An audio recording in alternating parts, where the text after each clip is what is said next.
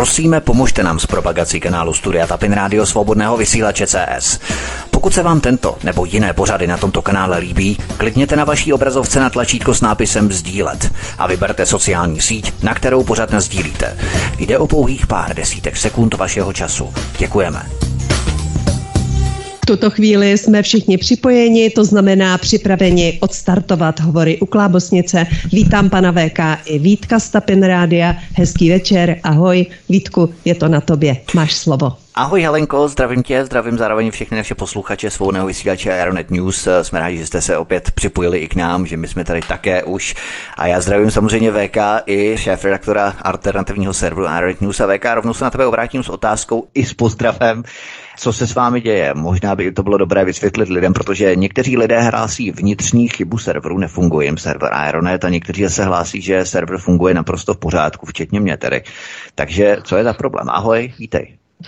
No, ale Vítko a Helenko, já vás všechny zdravím, že jste si nás opět naladili, uh, že jste byli celý nedočkaví.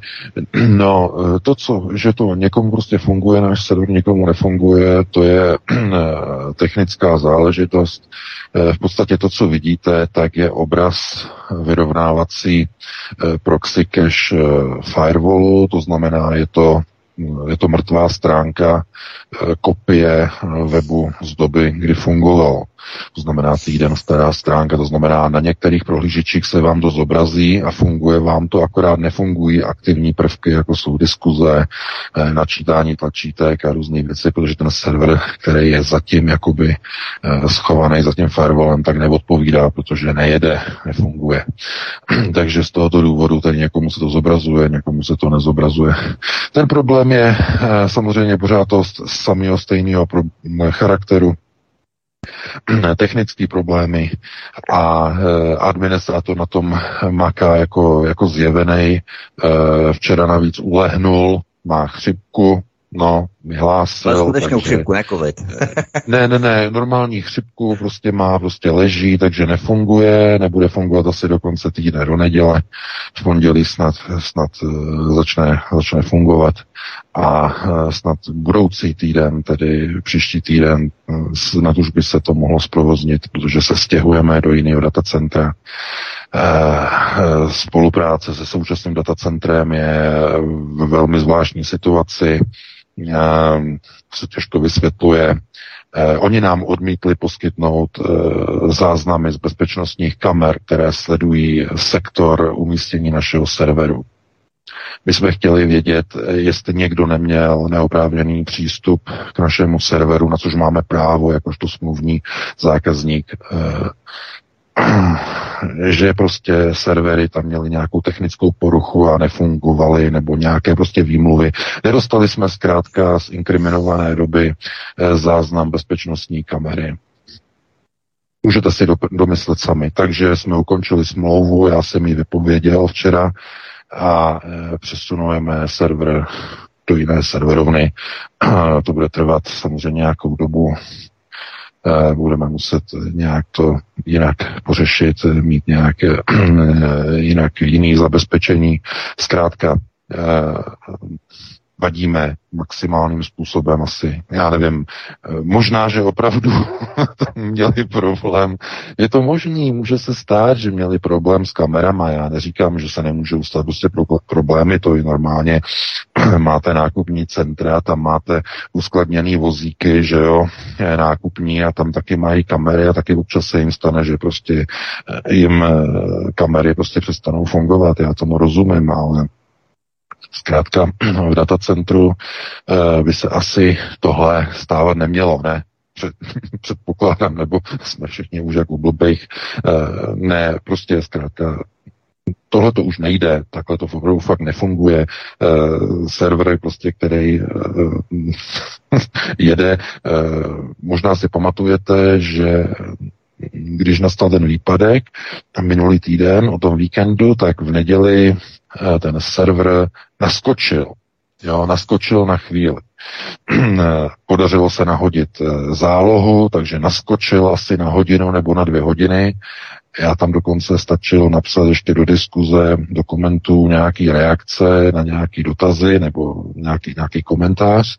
A potom už to zase nefungovalo, zase znova to spadlo, znova se to zhroutilo. Do dneška nevíme z jakého důvodu, protože e, ukázalo se, že zdroje, které jsou v tom serveru, tak jsou v pořádku, žádný problém s nima není ale nějakým způsobem prostě ten server se neustále vypínal, vypínal, vypínal, vypínal, po několika vteřinách se vypínal, to znamená, jestli tam nějaký, nějaký technický problém nebo co. Ale nikdy tohleto jsme prostě neměli, takovýhle problémy jsme vůbec nikdy neměli. E, tady toho charakteru, vždycky, když tam něco bylo, tak to bylo skutečně jednoduché řešení, eh, když odešel diskový řadič jako eh, minulý rok, eh, tak se vyměnil a hned to jelo, hned to fungovalo všechno úplně bez problému, ale teď prostě my nejsme, týden nám nejede server a my jsme se do dneška nedozvěděli, nebyli schopni se dozvědět, co se vlastně stalo. Administrátor povídá, jdeme pryč. Musíme to přesunout jinam. Tam už být nemůžeme. No, tak taková je situace. To je důsledek. Takže eh, pokud si někdo myslí, že někde nějaká svoboda, nějaká demokracie, že někde si můžete něco provozovat, ne. Jsou dlouhé prsty. Mají dlouhé prsty.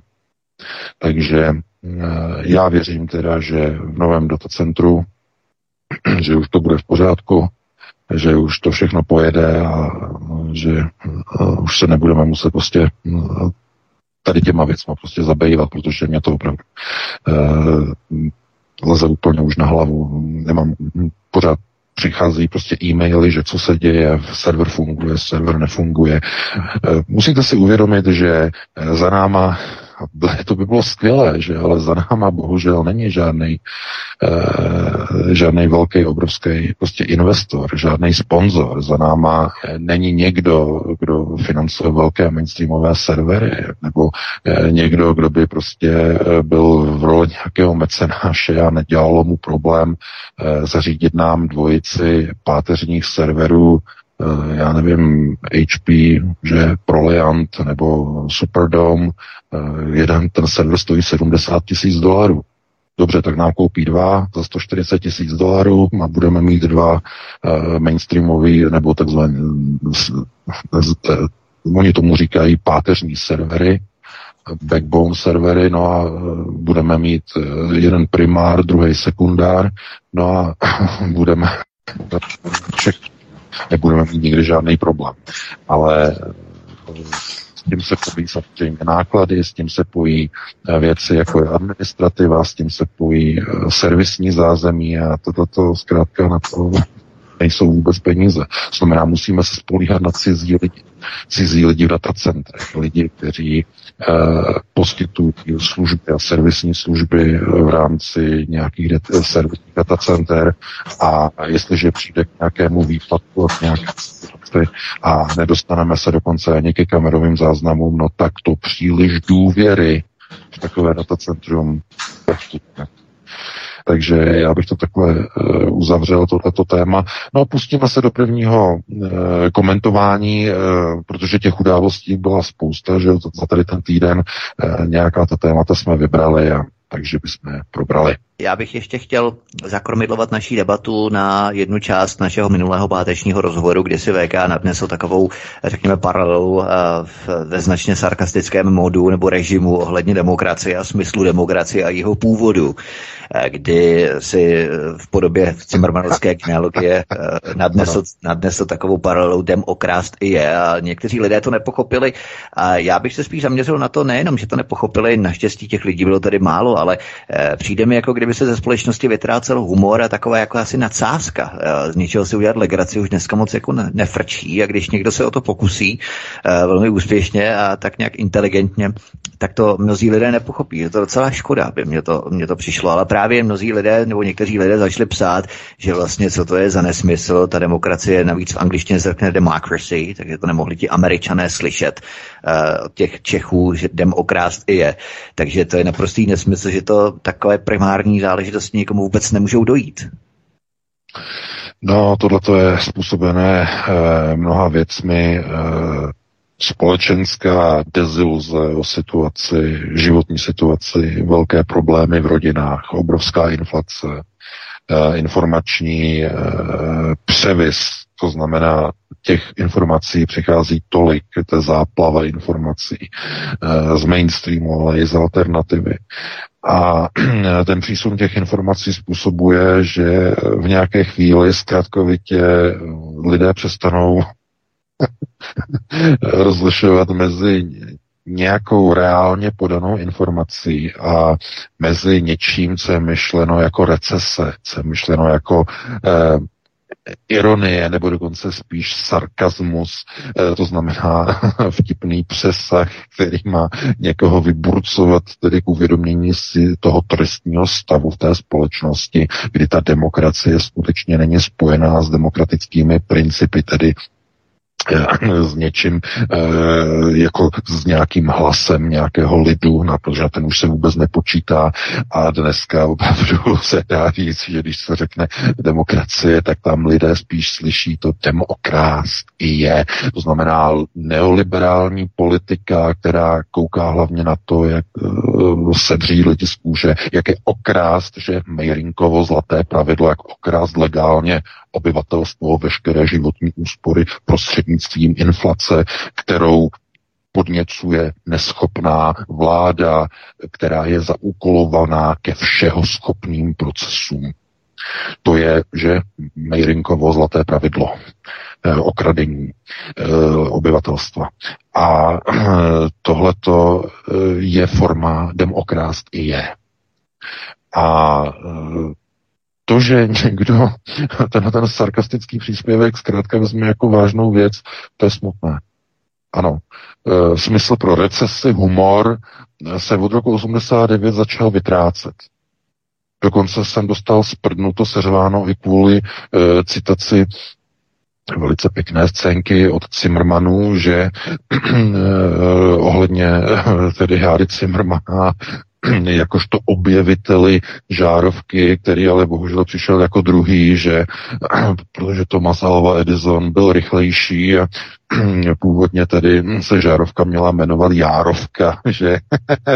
To je krásná prostě ty krá, ty krásná manipulace s českým jazykem eh, ze strany tedy pana Smoljaka a Svěráka, naprosto mm, obrovský talent prostě pro vychycení prostě některých souvislostí. Mm, ten smysl pro ten humor zkrátka postupně z té společnosti se vytrácí. A je to asi kvůli tomu, že dneska už asi není normální dělat si srandu, dneska je totiž nutné všechno mít za, za, za brutálně pouze vážné. Když někdo se dneska udělá z něčeho srandu, tak ho zabanují na sociálních sítích, tak ho dají na blacklist, na shadow, shadow ban list, uh, vis kauza Twitter, uh, to jenom za vtip, za nějakou vtipnou poznámku proti Bidenovi, uh, a hned prostě okamžitě celý profil je v shadow banu, jak odhalili vlastně eh, ty odhalené informace od Ilona Maska, jakým způsobem se eh, tedy blokovaly příspěvky na Twitteru v době předtím, než Twitter koupil. Eh, bohužel tohleto se přenáší potom na lidi a lidé přestávají, někteří lidé přestávají rozumět recesi, přestávají rozumět legraci, sarkazmu a ironii. Takže takhle bych na to reagoval Vítku a pustíme se do dalšího tématu nebo do prvního nového tématu. Pustíme se do prvního tématu, to bude lehce vážnější a jenom lehce trošku humorně, ale ono tak humorné úplně není, bych eh, v souvislosti s tím Twitterem. A řekl, že v Twitteru pracovala, to se také odhalilo, pracovala dcera Anthony Fauciho. Ještě když se o tom Elon Musk dozvěděl, tak to komentoval, tak to komentoval slovy small world, malý svět. Ale jsou to docela vtipné takové situace, kdy v podstatě dcera Anthony Fauciho pracovala na Twitteru. Ještě dříve v rámci té cenzory. Tak, ale pojďme teď k serióznímu prvnímu tématu, které tady máme na programu. Olaf Scholz chce obnovit hospodářské vztahy Německa s Ruskem Ruskem. Emmanuel Macron z Francie dokonce žádal, aby NATO poskytlo Rusku bezpečnostní záruky. Joe Biden garantuje, že NATO nechce jít s Ruskem do otevřeného kon- konfliktu nebo otevřené konfrontace. Jenom u nás se stále ze setrvačnosti hraje ta ukrajinská. Ano. Začíná se VK svět pamatovávat, nebo je to přechodová fáze skutečně s orientací na ten azijský kontinent nebo region Dálného východu? Eh, je to jednoduché. Eh, sankce totiž se odrazily jako bumerang, eh, sjeli po Rusku doslova jako po mastné ploše a vrátili se s plnou razancí západním korporacím, západním společnostem, které najednou zjišťují, že prostě bez Ruska, bez ruských zdrojů, bez ruského trhu, na který by mohli vyvážet a naopak bez ruských zdrojů a surovin, které by mohli dovážet pro svůj průmysl, se zkrátka neobejdou. Já mám no, eh, šéfa eh, tady eh, německé obchodní organizace, mám připravený video, mám připravený překlad, i titulky už hotový, ale jenom čekám, až pojede eh, server Aeronet, abych, abych to tam mohl nahodit jako nový článek s videem a tam právě on o tom hovoří, eh, že šéf mezinárodního, mezinárodní obchodní komory, tedy eh, nikoliv tedy chci říct, Světové obchodní organizace, že prohlásil, že světová ekonomika se bez ruských surovin a zdrojů zkrátka neobejde. Hotovo, tečka. Bez diskuze. Takhle on to tam řekl. A proč, z jakého důvodu? No, oni si uvědomili, že můžete Rusko nenávidět, ale bez jeho zdrojů se globální ekonomika neobejde. A jediné země, které to nejsou schopny pochopit, to jsou, to jsou ti mopslíci, kteří štěkají a kteří se snaží být papeštější než papež být američtější než američani, pokud jde o protiruské sankce. Kdo to je? No to jsou to je česká vláda, to je polská vláda a to jsou pobaltské státy. To znamená, to jsou ty, ty hafani, ti, ti mopslíci, kteří štěkají prostě na ty velké slony, na ty velké, eh, na, ty, na ta velká zvířata, že jo, ňaf, ňaf. Ale pravda je taková, že jim bude dovoleno jenom nějakou chvíli tuto tu politiku provádět, protože v nějaké chvíli i z toho západu e, přijde flákanec, e, zleva zprava a i ta česká vláda se bude muset zrealizovat. To znamená, ano, to se chystá realizace, že je v uvozovkách realizace, že zač- oni takzvaně českou vládu zahájí američani, no, protože by dělala velké problémy. Takže bude se to muset zreálnit, eh, bude samozřejmě eh, mnoha těmto lidem okolo Fialovy vlády se zhroutí svět po novém roce. Eh, oni na tom založili na té rusofobii a naopak na podpoře Ukrajiny celou svoji kariéru. A podívejte se, co teď přichází za informace. Eh, všichni začínají tlačit na eh, Ukrajinu, aby zasedla k jednacímu stolu. Že válka musí skončit. Eh, Francie na to tlačí. Turecko na to tlačí. Pod, ti, kteří podporovali Ukrajinu, začínají na to tlačit. Najednou se ukazuje, že celá ta válka na Ukrajině není a nebude vedena způsobem, eh, my teď tady vystavíme nějakou obrovskou hráz, eh, Rusko před nás přestane existovat a my všichni se ve světové ekonomice obejdeme bez Ruska. Takhle to nefunguje a fungovat nebude. A komu to bude vadit nejvíce? No především těm zemím, které zjistí, že Spojené státy už dávno žádné sankce na Rusko neuvalují, mimochodem v tichosti Spojené státy zrušily teď balík sankcí proti ruskému eh, průmyslu, eh, především na dovoz titanu z Ruska, na dovoz hliníku, tady ty věci v tichosti byly zrušeny. Nikde o tom v evropských médiích není ani slovo. Chápete? A kde jsou sankce? Američané mají v paži nějaké sankce. Začínají je rušit, protože to začíná vadit americkému průmyslu. Kontrolní otázka. Jakému průmyslu? vojensko-průmyslovému komplexu, který potřebuje titan. Pro co potřebuje titan? No pro výrobu stíhaček F-35. pro ty stíhačky, které chce koupit frau Černoch. Já?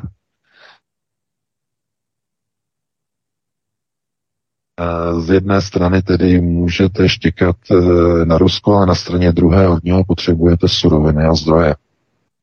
No ale Vladimir Putin měl velký povídání před dvěma dny a řekl, že konflikt na Ukrajině může trvat velmi, velmi dlouho v závislosti na to, nebo na tom, jakým způsobem eh, si západní partneři, i když on řekl jenom už západ, už nemluví o partnerech, uvědomí, že eh,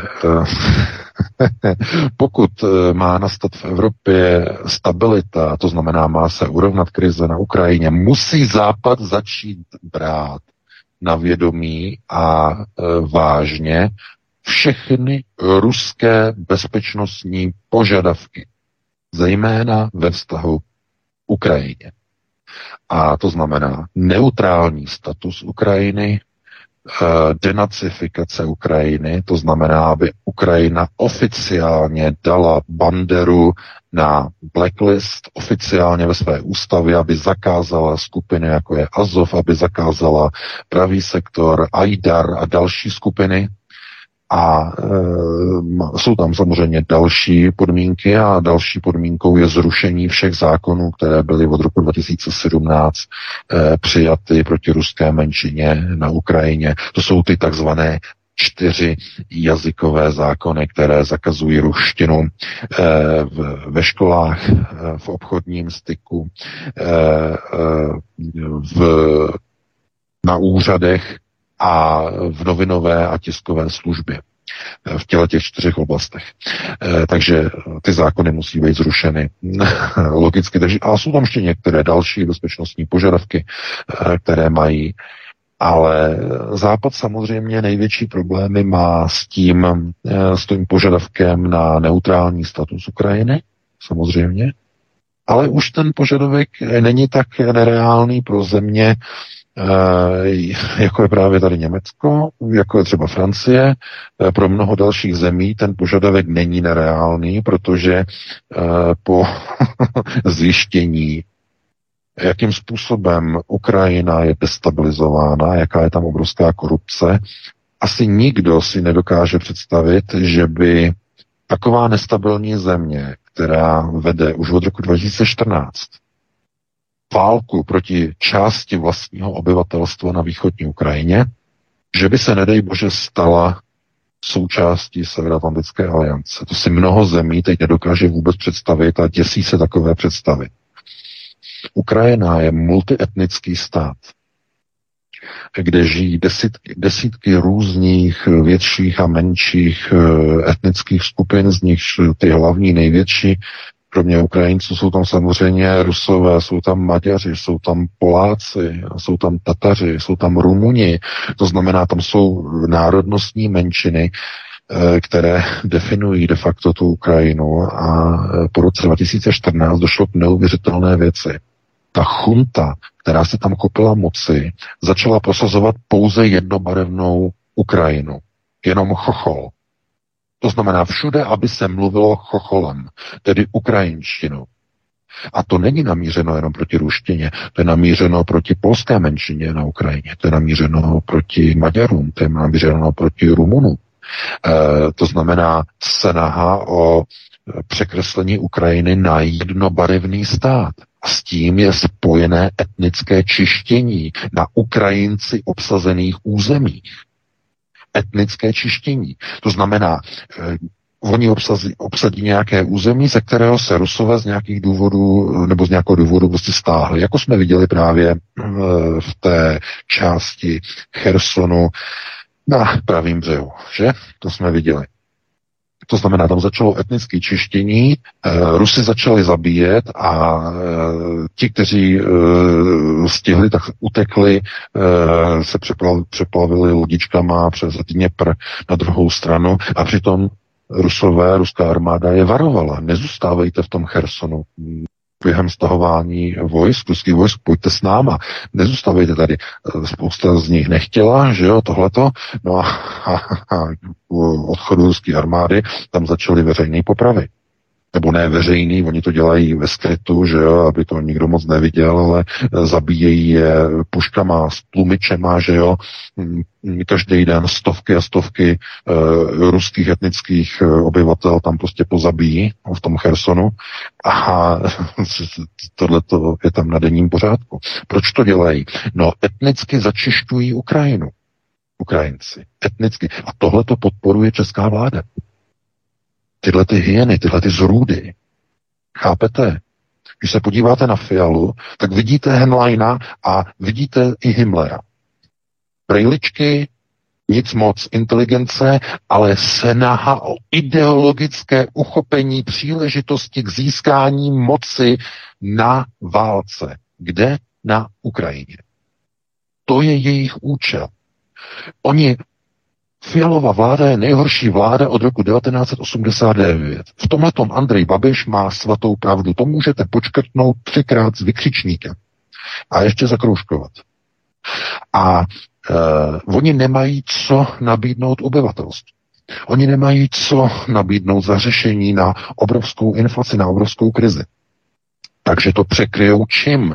Překryjou to velkým akcentem podle systému vrtění psem, odvádění pozornosti směrem jinam, k válce na Ukrajině. Ukrajina sem, Ukrajina tam. A oni, když mají zpřátelené médium, že českou televizi, tak ta jim v tom pomáhá. Pomáhá mediálně odkrývat, e, nebo neodkrývat, ale naopak odklánět Eh, pozornost, mediální pozornost od vnitřních domácích problémů k problémům na Ukrajině. Tohle to dělá televize pořád, neustále. A když už někdy pozvou do nějakého pořadu eh, k panu Moravcovi, nějakého prostě politika, eh, jako naposledy posl, po, si pozval Fialu, tak to nebyl rozhovor. to, byla, to, to bylo mistrovství světa vlízané, že? Moravec slova takovým způsobem tam oblizoval, obrazně řečeno, prostě Fialu nevěděl, jakou lepší otázku mu poslat, že jo, na protistolečku a e, jenom kýval a kýval Fialovi, ano, správně, ano, přesně tak to je, pane premiére, ano, ano, ano. To bylo nechutné, chápete? No a za tohle e, bere ta televize přes 7 miliard z koncesionářského výpalného každý rok a chce to navýšit na kolik? Zaznělo to číslo v kuloárech, nebo v, že v těch kuloárech poslaneckých zaznělo to číslo, že to je málo, že by se měly odvádět poplatky nejenom z televizoru, ale i z mobilních telefonů a protože mobilní telefony má každý, tak by se odváděly koncesionářské poplatky z mobilů. A bylo by to tak, že by to bylo automaticky z účtu, to, co platíte, by vám automaticky napočítal operátor.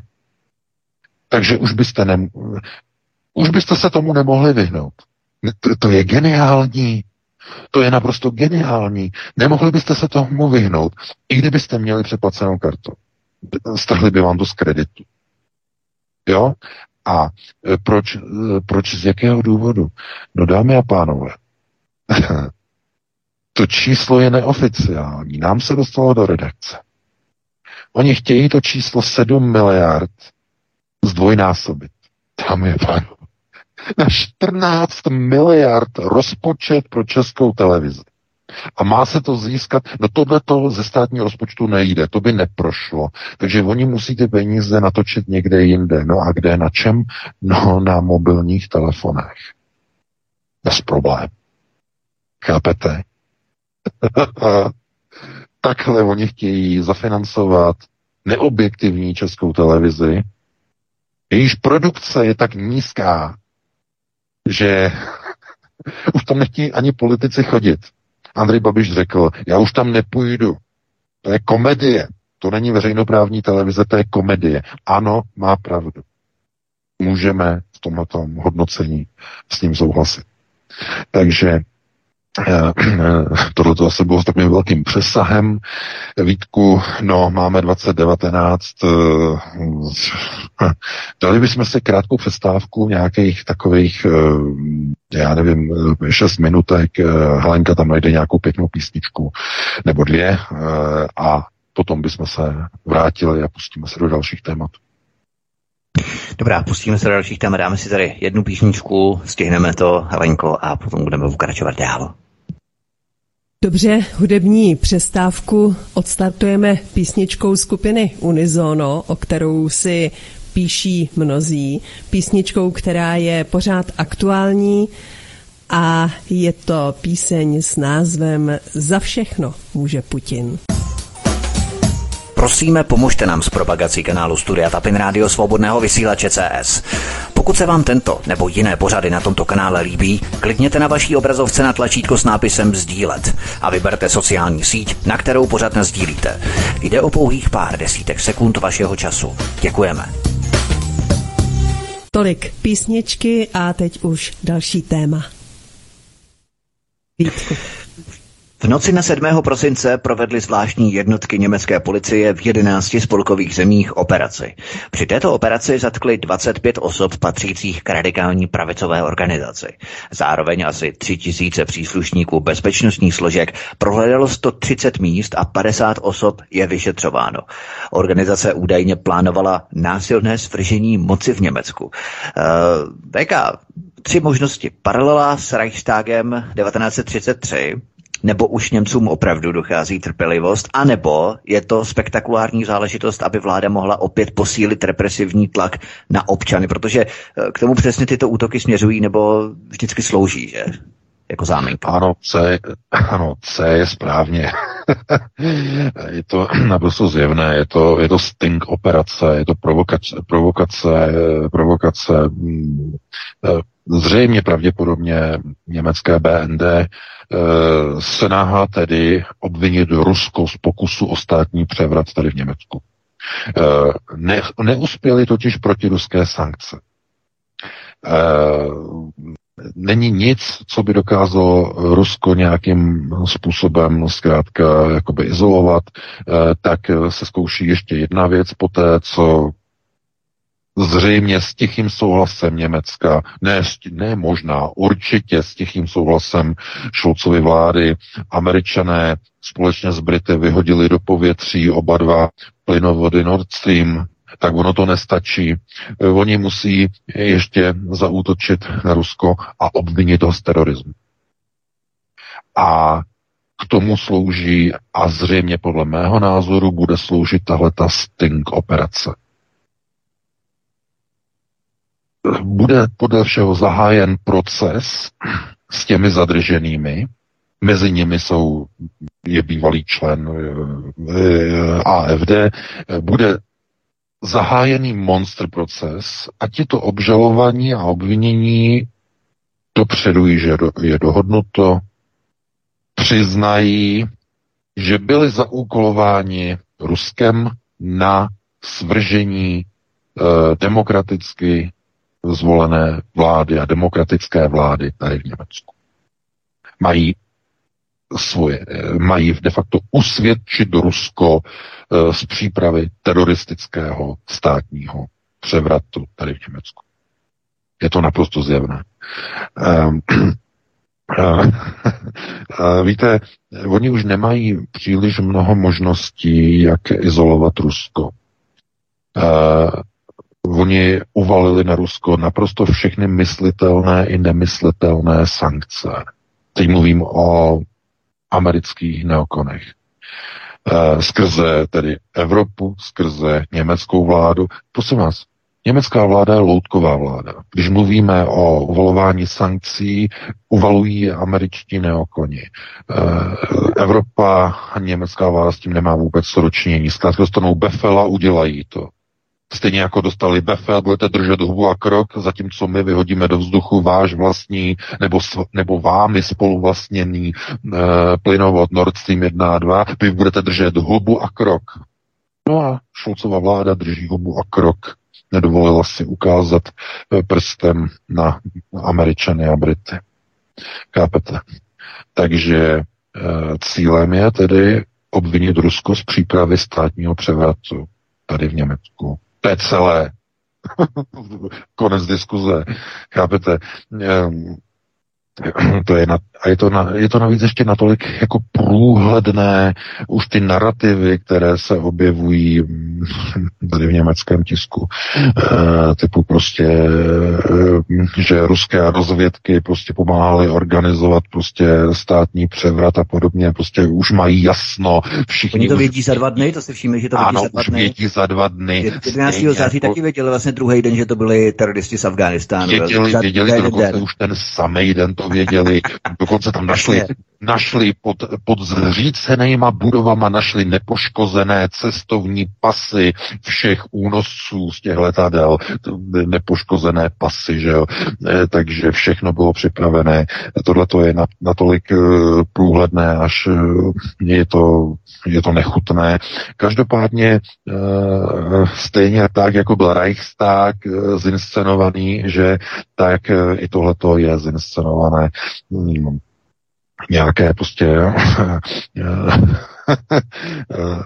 Němci jako zkrátka brblají, brblají, brblají, tohle to se jim nelíbí, tamhle to se jim nelíbí, ale pravda je taková, že proces denacifikace po roce 1945 tady proběhl opravdu způsobem, že když Němci nehli brvou ani během migrační krize v roce 2015. Maximem tehdy, co tady probíhalo, maximem byly ty velké demonstrace Pegidy. Nic jiného, na nic jiného se Němci nezmohli, než na ty velké, sice pěkné, velké demonstrace Pegidy, ale jinak nic. A e, to, že by ehm, v dnešní době kvůli válce na Ukrajině a kvůli, řekněme, Šolcově neschopné vládě, která se může srovnávat jedině tak s vládou Fialy, eh, v Česku s nikým jiným se srovnávat nemůže. Tady se můžeme bavit pouze o tom, kdo z nich má menší IQ, jestli Fiala nebo, nebo Scholz, eh, tak eh, kromě tady toho, tak eh, není důvod a vůbec by ani nebyla nějaká jakoby představa, jak by někdo prostě mohl dělat nějaký ozbrojený, před, ozbrojený převrat proti loutkové Šolcově vládě. To je naprosto iluzorní. To je e, opravdu to. E, oni vymýšlí některé prostě modely, e, jakým způsobem zkrátka hodit na Rusko přípravu něčeho, aby mohli převzít ten narrativ z minulého týdne Evropského parlamentu. Evropský parlament odsouhlasil rezoluci, že Rusko je země podporující terorismus. A je to nezávazná e, deklarace, že nikoho to k ničemu nezavazuje. Ale Kdyby se teď ukázalo, že u nějakého soudu by tito obvinění řekli, ano, Rusové nás zaúkolovali, aby jsme provedli převrat tady v Německu, tak by to změnilo situaci protože už by to nebylo v té deklarativní rovině, ale byl by tady hmatatelný důkaz, že byl by tady eh, opravdu mm, jasný, prostě e, doličný důkaz toho, že Rusko plánovalo státní převrat. No a samozřejmě, co by to, to by vedlo samozřejmě k tomu, že Rusko by bylo oficiálně označeno za teroristický stát v rámci jednotlivých právních systémů jednotlivých zemí. A to už by byla jiná situace. Úplně jiná. To znamená, to je podobné, eh, no, za teroristickou zemi není označená ani dokonce ani Severní Korea. Jo, mimochodem. to znamená, eh, co by to znamenalo? No zase by se to týkalo omezování občanských práv a svobod evropských lidí. Označit totiž Rusko za teroristickou zemi by se Rusu nijak nedotklo. Dotklo by se to ale evropských občanů. Už byste nemohli říct o Rusku vůbec nic. Jakmile byste řekli, byla by to podpora terorismu, na to už je paragraf. Dokonce v České republice. Podpora terorismu. Chápete? Dokud není Ruská federace oficiálně označená eh, na právních základech každého jednotlivého členského státu EU jako teroristická země, tak vy můžete klidně chválit Rusko. Můžete. Můžete chválit jeho politiky, jenom nesmíte chválit válku. Jo? Válku chválit nemůžete, e, ale když řeknete, že třeba mně se líbí tenhle ten politik, jak dělá politiku v ruské, nebo tady ten, tady ten, tak nikdo na vás nic nemůže. Nikdo. Ale ve chvíli, kdyby bylo ukotveno, ustanoveno v nějakém zákoně, že Rusko je teroristická země, tak v tom okamžiku už by se měnila situace. Vy kdybyste řekli, nebo jste jenom naznačili, že máte sympatie k nějakému ruskému politikovi, eh, ať už říká tohle nebo tohle, tak byste se tím pádem dopustili podpory a schvalování terorismu. A o to oni přesně usilují aby lidi nemohli vůbec o Rusku mluvit. Vůbec. A aby nemohli oni, eh, z Ruska ani přebírat žádné informace. Protože představte si, kdyby někdo, kdyby to bylo jako v současné době, že přebíráme třeba projevy od Vladimira Putina, já to potom překládám do češtiny a eh, připravuju videa s titulkama a píšu k tomu články. No tak to by potom bylo, co by to potom bylo? No to by potom mohlo být vysvětlování jako podpora terorismu, ne? Nebo podpora politikům, kteří jsou z té teroristické země. Ne? Takový jednoduchý oslý můstek, ale věřte tomu, že eh, velice, velice snadno domyslitelný. To znamená, že podle mého názoru neokolně připravili plán, kdy tihleti zadržení jako pučisté u soudu, u monster procesu řeknou, ano, přímo obviní Rusko a usvědčí ho, ano, Rusko nás najalo. To je ten cíl. Aby mohly být přijaty v Evropě zákony o tom, že Rusko je teroristický stát a aby nikdo nemohl přebírat už informace z ruských médií a publikovat je v Evropě. Už žádné přebrané články z ruských médií. Už, žádné přebran, už žádná přebraná videa. Už žádné přebrané informace. Už ani slovo o Putinovi, ani o Lavrovovi, vůbec o ničem, o nikom. Kdokoliv by přines nějaký článek převzatý z ruského tisku, je to podpora terorismu. O tohle to usilují. Demokratčíci, jak já říkám. A znovu, je tohleto demokracie? Ne. Dem okrást i je, anebo dem oběsit i je. To je důsledek. A protože se jim to nelíbí, no tak banujou, že naše pořady. Rozumíte? To je přesně ono. Když se kritizují systémy tohoto neofašistického řízení v Evropě, když se kritizují kroky Američanů, když se kritizuje e, ta obrovská rusofobie, která se rozvíždí a rozvíjí, no tak někomu to jde proti jejich plánům, že no tak zablokujou ten kanál, že aby tam ten pořad nemohl zaznít, aby nemohli nahrávat, že jo, další pořady a tak dále a tak dále. To znamená, z tohoto důvodu my vidíme, že eh, v těch eh, souvislostech platí, že dneska je to ještě lepší, než to bude zítra, protože když to vezmeme zase sarkasticky, vždycky, tak dneska si můžete zanadávat, zatímco zítra uh, budete muset uh, držet jazyk za zuby a ten třetí den pozítří už budete muset šoupat nohama, držet hubu a krok. To znamená, to je strašný sešup co se týče občanských svobod, že? Po nějakých 33 letech, po uh, sameťáku nebo po kabátovce. Uh, to znamená, v dnešní době se na to můžeme podívat tak, že dobře už bylo. A každé další volby, které budou probíhat, budou horší a horší, tedy výsledky a kádři, respektive nemůžeme mluvit o kádrech, obrovské hordy diletantů, ovšem všeho schopných. To je třeba vždycky zdůrazňovat. Uh, diletant, který je všeho schopný, je přesně ten adept, kterého e, potřebují do jednotlivých řídících funkcí v těchto loutkových, mopslíkových zemích v Evropě. To znamená, nemají vliv vůbec na nic, ale e, jsou papeštější než papež, pokud jde o protiruské sankce. Samozřejmě na to dojedou. A problém je v tom, že dojedou ve chvíli, kdy Eh, ten národ bude úplně na dně, no a oni dostanou samozřejmě své trafiky v zámoří, mají tam už nakoupené nemovitosti, zavčas nakoupené, slovenští politici tam mají nakoupeno, víme o slovenských politicích, kteří nakupovali na Floridě teď nemovitosti, víme o českých politicích v Kolorédu a jinde v Aspenu, že eh, to jsou Chápete, oni vědí, že jednou budou jako Emanuel Moravec budou mít strach před vlastním obyvatelstvem, budou utíkat.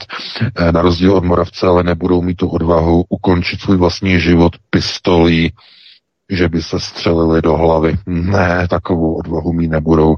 Utečou do Ameriky za svými chlebodárci. Známe je všechny za nima uběhnou a poběží všechny ty mediální prostitutky. Takže Vítku, já ti předám slovo, připravíš eh, další téma a pustíme se do posledního třetího tématu. Přesně, to jsme velká nahrálo v rámci toho dalšího tématu, v rámci trafik a prostitutek, protože to s tím přímo souvisí, jak jsou lidé odměňovaní za špinavou práci, kterou prováděli během eh, operace COVID. Česká stopa krachu FTX kryptoburzy. My jsme se o tom bavili minulý pátek ohledně FTX, FTX, kryptoburzy, která zbankrotovala, kterou vyšetřovatel Enronu a Datcam podvodů před 20 lety tak kritizovali, že nic takového neviděl ještě ve svém životě. Tato FTX kryptoburza má i svou českou stopu. MESES byla známou vládní skupinou během covidu. MESES tedy mezioborová skupina pro epidemické situace. A tajemnice této skupiny MESES, Irena Kotíková, si spolu s dalším členem MESESu, Janem Kulvajtem, koupila zámek za 100 milionů dolarů pardon, 100 milionů korun. Dolar to už by bylo moc silné kafe, 100 milionů korun. I to je dost. Tyto peníze získala z grantu ze zkrachovalé FTX kryptoburzy. V tomto zámku budou pořádat kurzy racionálního myšlení. Všimáš si VK, jak rostou s globálním tlakem i globální zločiny a v podstatě ti největší ano. fanatici začnou být odměňovaní za svou špinavou práci napříč no. všemi zeměmi teď. Ano, ano, to jsou krvavé covidové peníze, ano, za, eh, za zločinné farmaceutické roztoky různých Pfizerů a Moderna a dalších. Musíte si uvědomit, to je korupce. To je korupce. Oni za svoji e, práci dostávají e, zaplaceno. To je součást korupčních mechanismů, ale to se nedělá tak, jak byste si představili, že se Franta s Lojzou někde setkají a Franta posune Lojzovi obálku a tím ho skorumpuje, protože on dělá šéfa na magistrátu, že ho tam pěstují houby. No, nebudeme konkrétní, že? A e, tohleto e, platí, nebo tohleto funguje úplně v jiné, e, v jiné rovině. Když oni chtějí někoho skorumpovat, tak posunou ty peníze skrze nějaký grant, nějaký projekt. To znamená, vy si vymyslíte, že uh, budeme pěstovat kytičky na naší zahradě a budeme nechat na ty kytičky uh, chcát a kálet uh, zvířátka, tím je budeme ty kytičky ekologicky hnojit a na tenhle ten skvělý projekt my chceme 100 milionů šušní. Tenhle ten projekt napíšete na papír, pošlete FTX, tam zjistí, že se jedná o projekt udržitelné ekologie pěstování uh, uh, kopretinek a pošlou vám na to 100 milionů korun. Přitom víte, že to, co děláte z toho grantu, eh, vás vyjde na 0,0 nic. Ta tráva už tam byla, ty kytičky tam rostou sami a eh, ty krávy si někde přitáhnete nebo pár ovcí si přitáhnete někde od někoho za taky za 0,0 nic a vy na to dostanete přitom 100 milionů korun. A to je co? To je váš vývar, to je váš zisk. A tím jste dostali peníze Naprosto legálně, už to není korupce, ale jsou to peníze do vašeho grantu. Už vás nikdo z korupce nemůže e, obvinit. Už vás nemůže e, antikorupční fond Karla Janečka označit za korupčníka, protože vy jste ty peníze nedostali v obálce na stole, vy jste dostali do svého grantu s kytičkama a s krávama, který na to serou a kálej, že? A takhle to funguje. Takhle funguje legalizace korupce. No. A tohle třeba většina lidí ani neví. No a v FTX, tím, když krachne, tak zamete po sobě všechny stopy.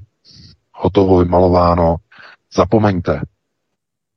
Zmizí všechno. Ta firma nevedla žádné účetnictví, nevedli vůbec nic. Eh, ten správce konkurzní podstaty měl pro americká média minulý týden eh, výroky, že něco takového v životě neviděl. Tam není vůbec nic vůbec žádné listinné dokumenty, žádné elektronické dokumenty o e, pracovních smlouvách, vůbec nic, o transakcích, vůbec nic. To je zkrátka černá díra, tam prostě zmizely peníze a jsou nedohledatelné. No, tak jasný, ale peníze byly nějaké fyzické, ty přišly do těch grantů, no a z těch grantů všichni ti, kteří v těch grantových firmách přes společnost Alameda byli napojení na ty granty, tak ty peníze už jim nikdo nevezme protože se jednalo o peníze, které nebyly poskytnuté jako korupce oficiálně, ale jako grant pro nějaký pseudoprojekt. Chápete? Takhle se vyvádějí peníze z kryptoburzy.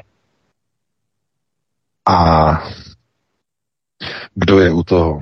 No, mimochodem i lidé, kteří se podíleli na zavádění covidového teroru v České republice. Že?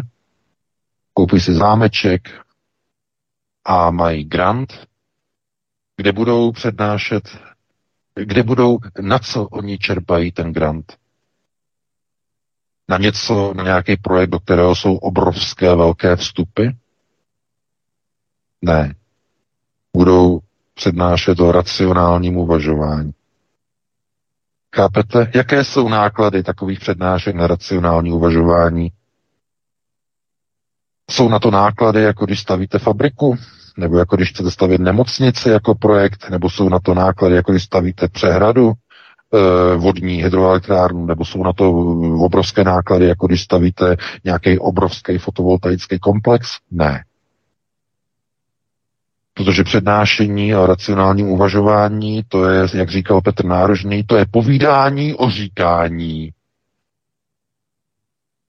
Za velké peníze hovno. Já se omlouvám, ale to je přesně, jak, eh, jak to vystihuje nejlépe, že? Takže, chápete? Dva roky do lidí tlačili. To je nejvě, nejnovější kauza. Musíte nosit roušky, vás ochrání. Teď začaly vycházet články, zrovna jsme dostali do redakce, že hmm, začali přiznávat odborníci, že letos bude velká těžká chřipka, e, protože e, lidé nosili roušky a nestačili se tudíž promořit. Dva roky nosili roušky, nemají promoření a tudíž chřipky u nich budou opravdu těžké. To, co já jsem psal v roce 2020, že ty roušky zlikvidují přirozenou imunitu, protože zamezí promoření. To bylo tehdy různými cemperizačními kádry označované za dezinformaci. Uběhly dva roky, dneska je to pravda, dneska o tom píšou média. Konkrétně tedy ta slovenská, to jsme dostali do redakce. Televize slovenská to odvysílala. To znamená, jaký je rozdíl mezi konspirací Aeronetu a realitou? Odpověď, no, Přibližně tak dva roky. Chápete? No a takže oni to vědí. E, roušky zkrátka omezovaly výměně virových informací, aby se lidé promořovali. Ne, bylo zabráněno, teď budou tedy kušovat a budou mít tedy chřipky. No, ale musíte si uvědomit, že to bylo jenom první kolo. Další kolo byly špejle a třetí kolo bylo očkování, že? Očkování roztokama nevyzkoušenýma. A na tvrdo. Kdo není očkovaný, nebude vpuštěný do práce na tuhle a tuhle a tuhle a tuhle pracovní pozici. Když nejsi očkovaná, nemůžeš pracovat jako zdravotní sestra. Hrozili sestrám, zdravotním sestrám i lékařům výpověděma z, něm, z nemocnic. Jistě si pamatujete. Kdo nebude očkovaný, nebude moci pracovat jako lékař. A když ti lékaři protestovali, říkali, ty látky jsou neotestované za normální okolností, vakcíny se testují 10 let. Tohle to byly rychlokvašky, které prošly zrychlenýma e, klinickýma studiema e, během několika málo měsíců, během čtyř a šesti měsíců, že Pfizer čtyři měsíce, Moderna šest měsíců, tak to se nemohlo zkrátka důkladně prostě protestovat na vedlejší účinky. Bylo jim hrož, hrozeno, že dostanou výpovědi, když se nenechají prostě naočkovat tady těma klumpama. Kdo to podporoval? No to byli různí ti e, naháněči, že jo, všichni ti odborníci, kteří jako říkali, že no, my potřebujeme, abyste se naočkovali, protože to je ta zodpovědnost a tak dále a tak dále. No a e, důsledkem je, že ti, kteří se snažili tedy nahnat ovečky farmaceutickým společnostem, kteří neustále e, křičeli do očkování, tak po skončení covidové pandemie zázračně zbohatli zázračně dostali granty v desítkách, stovkách milionů. Zázračně se stali spolumajiteli bohatých firm. Najednou dostali zakázky od zahraničních společností, že do podnikání. Ale ne, ne, ne, nedostali úplatek nějaké do kopsy, ne, ne, ne, to by byla korupce. Dostali granty, dostali investice do firm. Že? Investice, granty. Uh, no, takhle se to dělá. Chápete? Takhle, přesně takhle. No a e, obyčejní lidé na to koukají, ti se nestačí divit, inflace jim likviduje veškeré úspory a najednou zjišťují, že, nema, že nejenom, že e, jako na nic, ne, že nemají nic de facto, e, že by se něco zlepšovalo. Naopak, ono se to ještě zhoršuje skončila covidová krize, jeden by řekl, hm, bude to lepší, bude se to zlepšovat. Ale ne, ono se to zhoršuje. V roce 2021 Evropská unie roztočila helicopter money, že o něch 700 miliard eur takzvané postcovidové pomoci. Pamatujete si, jak jsem, nad, jak jsem varoval, jakou inflaci to způsobí. Roztočili obrovské peníze, no teď se diví, že jim inflace ruinuje evropskou ekonomiku. To debíly, tak? Ty paní máješ. Ale oni zřejmě vůbec eh, jakoby tomu nerozuměli, ale oni viděli moc dobře, co to způsobí. Zkrátka, tahle ta společnost je takhle nastavená, že eh, jednou za čtyři roky eh, v rámci demokracie lidé svěří veškerou moc e, do ruk diletantů a ti diletante, e, diletanti tu zemi úplně rozbombardují, úplně ji zničí ekonomicky, politicky, strukturálně, sociálně i bezpečnostně. Takhle oni to přesně dělají. A Jestli si myslíte, že dojde ke zpětné vazbě a odezvě a k odvolání politiků, ne, ne, ne, ne, ne. Ti lidé si to ještě pochválí, a ti, kteří nejsou spokojení, ti už tam, těm volbám vůbec ani nejdou, protože tak nějak začínají chápat, že ať zvolí vlevo nebo vpravo, stejně nakonec ti politici dělají jedno a tu tež pro evropskou liberální politiku. A nelze se divit tomu, že mnoho lidí už to štve a že už nevidí ani žádnou naději eh, v nějakých demokratických procesech. Problém je v tom, že přesně tohleto eh, globalčiky očekávají, to znamená, oni nepotřebují voliče k tomu, aby chodili k volbám. Nepřijdeš k volbám, nevadí, my se zvolíme sami. Takhle funguje demokracie. Chápete? Nepřijdeš k volbám, my se zvolíme sami. A e, to je to kouzlo demokracie. E, když lidé se dostatečně otráví, politikům a stranám, globalčikům se podaří dostatečně lidi otrávit, aby se neúčastnili volebního procesu, tak nikdo si potom nemůže stěžovat, protože oni se zvolí sami. Máme demokracii, ale chápete, když jdete k těm volbám, a třeba by účast byla i vysoká, byla by pěkná, tak když tam ty politici se dostanou, tak najednou si zjistíte, že oni se přetransformují během několika měsíců, někdy to trvá jenom několik dní, a najednou z odporu proti Severoatlantické alianci je, uh, my proti Evropské, my proti Severoatlantické alianci nic nemáme uh, a kdyby došlo hlasování, tak bychom hlasovali proti takovému návrhu a tak dále, tak dále. Si jistě pamatujeme volby 2017, uh, jak potom dva týdny po volbách je to pan Fiala Radim teda vysvětloval na české televizi postoj SPD vůči NATO tehdy. To bylo velice, to bylo pikantní doslova, ale zoufalé samozřejmě. No, ale e, chápete, tohle to platí o všech politických subjektech. Některé subjekty se zařadí, když vstoupí do vysoké politiky a dělají e, takzvanou konstruktivní, tedy rozumějí liberální politiku, Nějaké vlastenectví zůstává jenom v, v plamených, ale jinak planých frázích. A nebo opravdu usilují o národní procesy, usilují o ně pevně, no a v tom případě to končí špatně. Končí to podobně jako třeba Jörg Haider v Rakousku. A e, to, taková je realita. To znamená, eh, no, opravdu, demokracie je jeden z nejnebezpečnějších politických systémů. Jakkoliv eh, je to zvláštní, ale jenom demokracie umožňuje takovouhle obrovskou bezbřehou korupci. Když, jste, když existuje diktatura nebo monarchie, možnosti korupce jsou velice omezené. Panovníka skorumpovat nelze, diktátora taky nelze skorumpovat, ale volené politiky v demokratických systémech lze skorumpovat strašně snadno.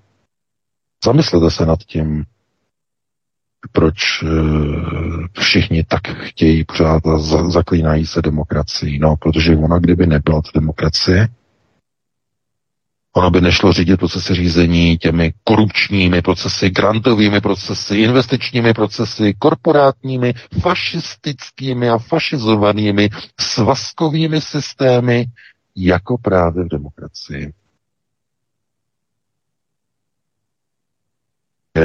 Takhle bych to ukončil, zase s přesahem velkým. To bylo naše poslední téma, eh, analytické, že jo, v té analytické části.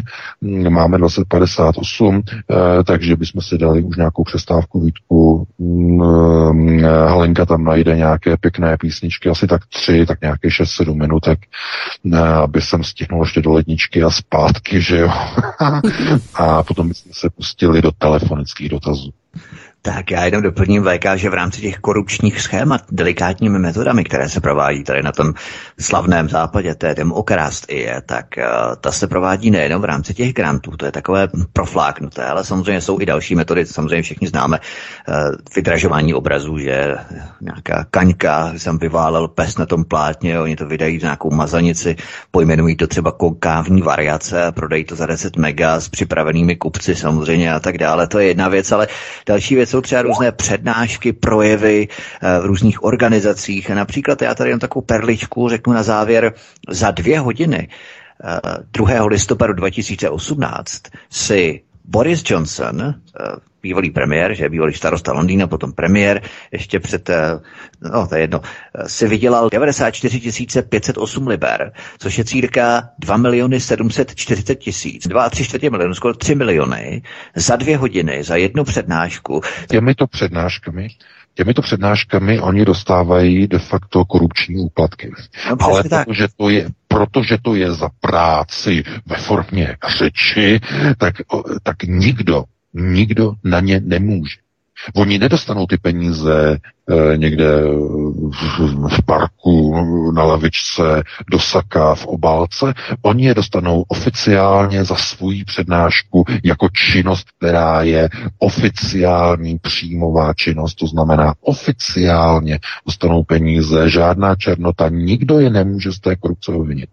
E, to znamená, je to tak, že oni řeknou, vy něco uděláte pro nás, a my vám potom e, vyplatíme 100, 200, 300, 500 milionů dolarů, ale nemůžeme vám je dát hotovosti v kufříku do roky, protože by to byla korupce. Dáme vám je ale jako platbu za vaše přednášky. Dáme vám je jako platbu za vaše knihy, které vydáte a někdo jiný je za vás napíše. Dáme vám je eh, na váš grant, kde budete pěstovat eh, prostě čmeláky. Eh, dáme vám je do vaší firmy, která bude zkoumat mm, záření z nějaké galaxie a tak dále a tak dále. To znamená, je to de facto proprání těch korupčních peněz. Je to pračka, je to naprosto legální pračka na úplatkové korupční peníze. Takže takhle bychom to uzavřeli, Vítku, pustíme se tady e, do té přestávky a potom bychom se pustili do volajících. Tak určitě já jenom abych kompletizoval tu informaci, tak ta přednáška dvouhodinová, za kterou Boris Johnson vyinkasoval 2,3 čtvrtě milionu libe, korun, pardon, korun, 2,3 čtvrtě milionu korun, tak eh, to bylo v New Yorku 2. listopadu 2018, co jsem řekl.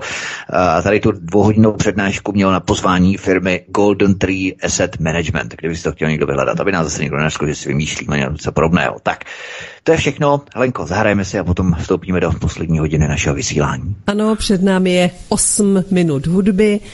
Ráno zítřejší bude moudřejší.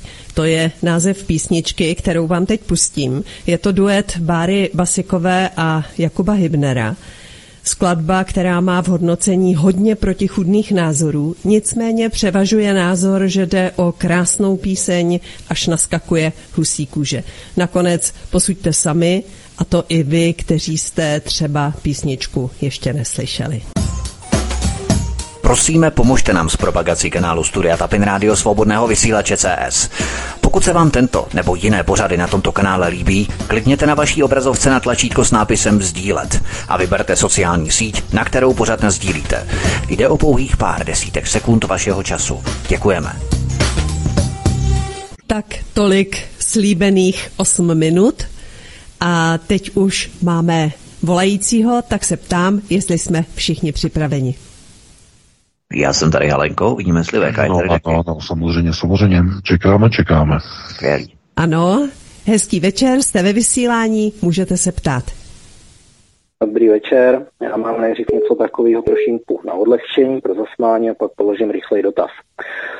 V České republice z pondělka na úterý napadlo 10 cm sněhu a bylo vymalováno. Pan ministr dopravy Kupka za ODS se vyjádřil, že sněžil opravdu rychle, hustě a sníh byl prý mokrý. Tak jsem jenom chtěl poukázat, co nám tady za blbce vládne. No a minule mě pan Lejka neodpověděl na ty indické védy, tak rád bych, aby prozradil něco víc a nejen, mm, co si lze snadno dohledat na internetu. A zajímalo by mě, jaký skutečný význam védy mají. Dík moc, budu poslouchat, pěkný večer. Děkujeme. No, já děkuji za dotaz. Indické védy, to by bylo na dlouhé povídání. To by byla přednáška mnohem delší, než měl Boris Johnson. Obávám se, že tolik bych za to zaplaceno nedostal. Ale ne, teď vážně. Eh, já chci říct, že co se týče vůbec Indie, tak indické eh, védy, tedy eh, to, če, co bychom eh, minimálně měli označovat za takzvaný eh, archetyp eh, nebo archetypální historii, protože máme oficiální historii a potom tu e, něco, co se zase o, nič, o, o čem se radši ani nemluví, a to je archetypální historie. Archetypální historie je jiný, mohli bychom říkat alternativní, ale to by nebylo úplně přesné, protože védy vycházejí de facto jednak e, z mytologických, ale jednak i z historických e, pramenů Eh, bývalých, tedy indických států, než tedy vznikla Indie v dnešní podobě, eh, kde byly zachyceny velice hm, zvláštní eh, až znepokojivé informace, které zachycovaly něco, co bychom nazvali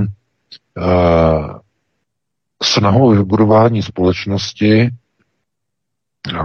konstruktéry, kteří přišli z jiných planet Védy de facto zachycují a snaží se tedy archetypálním způsobem popsat objekty zařízení, stavební stroje těchto příchozích z hvězd, kteří budovali velká města v indických státech, především v oblasti takzvaného Mohenjodára a Harapy, tedy dvou měst, které svým rozměrem a rozvinutostí později v následujících uh, věcích neměli vůbec žádné srovnání s pozdějšími civilizacemi, například západního světa. Uh, Védy uh, tedy jsou hlavními tedy archetypy historického výkladu, jiného výkladu, než je západní historický výklad, který je uměle ohraničený v historii hranicí 6000 před Kristem.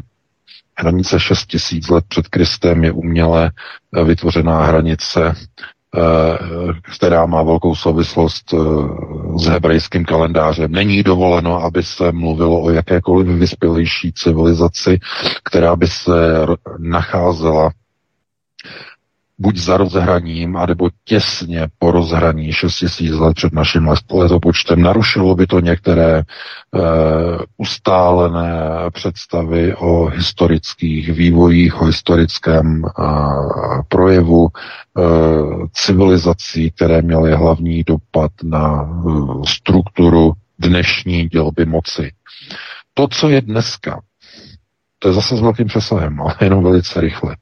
To, co je dneska, to, co nazýváme demokracií, je původní model otrocké společnosti z Egypta. Egyptský model otroku. To je to, v čem dnes, dneska žijeme. A proč? Z jakého důvodu? Společnost je rozdělená na ty, kteří benefitují z práce poddaných a na ty poddané. A tenhle ten model rozdělení společnosti, tedy na elity a pracující, platí do dnešní doby. Tenhle ten model přitom zavedl Egypt. E, jiné kultury měly úplně jiné strukturální společenství. Některé měly dokonce matriarchální podobu. To znamená, e, ženy byly ve vedení e, společnosti jakožto Eh, eh, ty, které vlastně zajišťovaly rozšiřování rodu, že jo, byly patriarchální a podobně. Ale eh, v podstatě egyptská struktura procesu řízení, z ní vychází dnešní světové elity. De facto vychází z Egypta. A to je v ostrém rozporu minimálně s těmito archetypy, které jsou zachyceny ve Védách tamní společnosti byly uh, vedeny radami moudrých.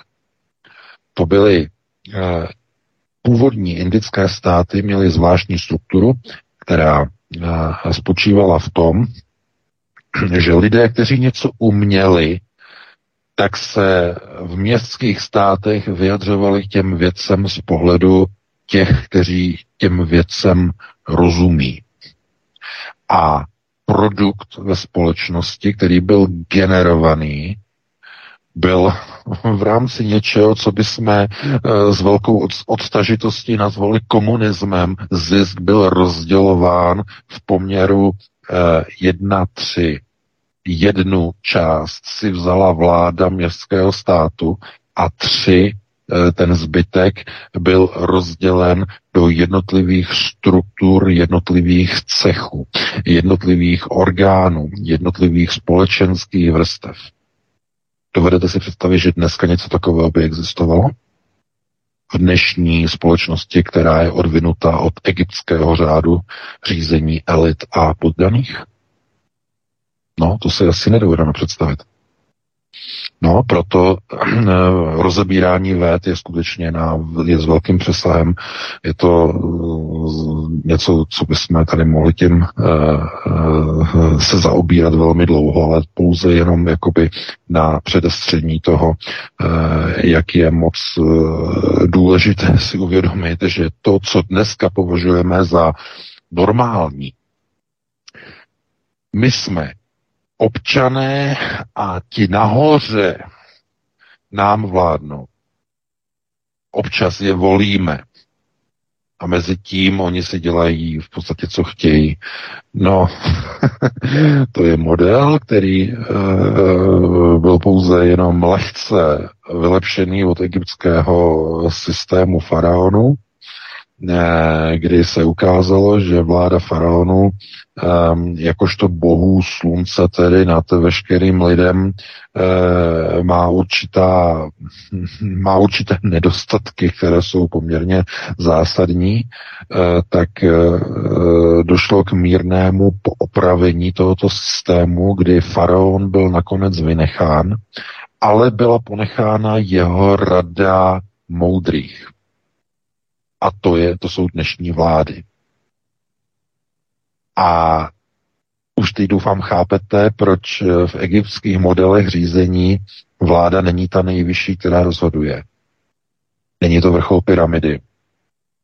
Vrcholem pyramidy v Egyptě byl faraon, stělesnění slunce, oko vidoucí. Bez faraona není pyramida dokončená. No a kdo dneska vládne těm vládám? Komise 300, která převzala na, svůj, na sebe roli faraona. Faraon, který byl symbolizovaný fialovou barvou. Přítel, nepřítel. Fialová barva je souručenstvím modré a červené. Přítel, nepřítel. Proto nejvyšší globalistické struktury chodí v purpurové ve fialové barvě. Pokaždé, když někde dojde k takzvanému flashi, to znamená nějaký vysoký politik provede flash, tedy zobrazení fialového doplňku oblečení, fialový kabátek, fialový kostýmek, fialová kravata, okamžitě je to odkaz na komisi 300, na souručenství e, s modelem faraonského systému řízení světa, ale ne v tom starém zkostnatělem, ale v onom jakoby modernizovaném, maskovaném, kdy lidu se nechá volit vláda, moudrých v uvozovkách, tedy ve velkých uvozovkách, ale ta vláda nemá naprosto na nic vliv. Jako v tom Egyptě. Ta vláda byla jenom prostředníkem rozhodovacích procesů vůle faraona vůči podaným. Faraon nekřičel na dělníky na stavbě, eh, že mají tady makat a tamhle, mají chodit a tohle nemají dělat. To dělala vláda. Vláda moudrých v Egyptě, která pouze tlumočila to, co chtěl faraon. Ale veškerý hněv za nedostatek potravin, za hladomor, nebo když byly záplavy Nilu, tak veškerý hněv se snesl na vládu, vládu moudrých, nikoliv na faraona. Faraon byl uctíván jako ten, který ochraňuje, který eh, je tedy eh, na, rov, na úrovni pohá slunce. To znamená, jak to funguje dneska? No, dneska je to tak, že každý taky nadává na tu vládu a hledá nějakého mesiáše. Kontrolní otázka, koho hledá? No, hledá faraona. Zachránce, spasitele. No to je s velkými přesahy samozřejmě, takže takhle bych na to odpověděl a pustíme se do dalšího volajícího. Příjemný večer, můžete se ptát? Dobrý večer, tady Václav. Chtěl bych sem první řadě poděkovat Vítkovi za jeho krásnou práci, když informoval, co dělal Pfizer v Africe. Děkuju, proto jsem se nenaočkoval. Druhá věc, pane VK, eh, všechny lidi nejsou stejný. A já znám paragraf 424. A tahle ta vláda je nelegitimní, nezákonná. Vláda nesmí vlastnit armádu. Vláda se nemá podílet na moci. Tak mi vysvětlete, proč by se měl chodit k volbám, volit nezákonnou vládu, která ukradla moc, protože moc měla být předána lidu. Děkuji. Děkujem. No, tak já nejsem znalec tedy uh, jednotlivých paragrafů, takže k tomuhle se bohužel vyjádřit nemůžu. Uh, chápu tedy uh, naštvání uh, pana. No, slyšíme se, Helenko, slyšíme se? Can you hear me? Slyšíme, ona Helenka totiž nevyplo mikrofon a bere další telefon během tvojí odpovědi do vysílání, víš, tak okay. teď už je to v pořádku. Okay. Okay. Uh, jak říkám, prostě lidé jsou prostě naštvaní. Já jsem slyšel prostě z toho tónu pána, že je prostě naštvaný prostě na systém, na vládu, ale uh, sorry, ale vláda je odrazem lidu. Můžete, uh, co pak, já řeknu konkrétně na pána, nasměruju tady tu řeči, řečnickou otázku, nepotřebuju, aby někdo odpovídal, ale eh, někdo přece nutil ty lidi přes dvěma lety, aby nosili ty roušky, aby eh, se nechali očkovat, eh, eh, aby dodržovali tu covidovou terorizační agendu. Někdo opravdu jim držel tak ten nůž na krku, a nebo to bylo jenom tak, že ty lidi k tomu byli dovedeni různými podněty a podmínkami, že když nebudeš testovaný, nemůžeš do práce. To znamená vydírání. A já se zeptám, když probíhalo toto vydírání, kolik lidí vyšlo udělat milionové demonstrace v České republice? Milionové, no minimálně milionové, když vám někdo zakazuje jít do práce bez špejle v nosu nebo bez jehly v zadku e, s podivným roztokem, no tak snad to vyžene, ne? Aspoň milion lidí. Jde přece o jejich vlastní život, o jejich zdraví a minimálně o zdraví dokonce i jejich dětí. Je to tak. Kolik lidí vyšlo v České republice do ulic? Nula nula nic, milý pane. Nula nula nic. Pár desítek si vzpomínám uh, okolo uh, Lubomíra uh, Volného a pana Bojka. Pár lidí. A to je všechno. Jak je to možné, že lidi si ne, se neberou za své vlastní zdraví? Jak to, že se Češi neberou za zdraví svých vlastních dětí, za, za, za zdravotní bezpečnost? Experimentální roztoky nechají vpíchávat si do svých vlastních žil, dokonce do žil svých malých dětiček. Nehnou ani brvou. A vy se dovoláváte nějakého paragrafu, že vláda něco ovládá, někde nějakou armádu a podobně. No nezlobte se, ale to je úplně mimo. Ten problém je v lidu, že ten lid zkrátka prochází procesem degenerativních procesů popsaných Kalhunovým experimentem. Eh, ten proces je jasný. Lidé blahobytem indukují degenerativní procesy ve svém genomu. Je to autoregulus mechanismus. Po době blahobytu, po určité době blahobytu, se tenhle ten systém v genomu nastartuje a vede k zániku civilizace. Viděli jsme to i u těch myší, když mají dostatek v, v určitém e, časovém období stále za sebou, nemají žádné ohrožení, mají dostatek, dostatek, najednou se u nich nastartuje autoregulus mechanismus. Eh, přestanou mít zájem o množení.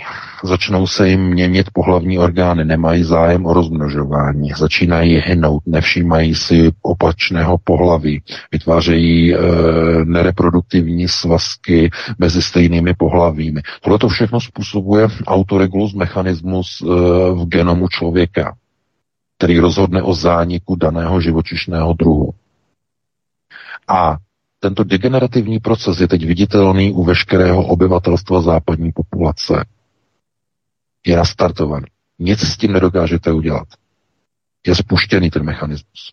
Podívejte se okolo sebe, okolo lidí, co jsou okolo vás. A znovu, přečtěte si moji, moji první knížku Human Ex Machina a je, se obnoví provoz našeho serveru, tak si tam přečtěte ještě ty články a autoregulus mechanismu, ty další, uh, protože to je důležité pochopit. To znamená, v této chvíli už není důvod, nebo není čas, prostor křičet na vládu. Ta vláda je obrazem společnosti. Když teď uděláte úplně maximálně demokratické volby, quick, quick volby, rychlé volby. Uh, Fiala je špatný, on to položí, uh, udělají se rychlé volby. Jak to dopadne? No ty lidi tam navolí zase ty samé, anebo jim velice podobné politiky. Oni tam nenavolí alternativu. Oni tam nenavolí národní demokracii, oni tam nenavolí vlastenecké procesy řízení na záchranu národa. Ne, navolí tam zase ty samé politické strany, jenom v trochu jiných kabátcích. Volební sjezd změní předsedu. Místo Fialy tam přijde Vondra do čela. Velký, e, velký pro AMI, že náčelník. Takže co se změní? Nic. Vůbec nic. Takže e, podíváme se tedy na to hlavně z toho, že, nebo podíváme se na ten, e, na ten model e, tedy celého toho politického zřízení jako tak, že v politice platí, že to, co v demokracii de facto je nahoře, to je odrazem stavu společnosti ze zdola. To je prostě realita.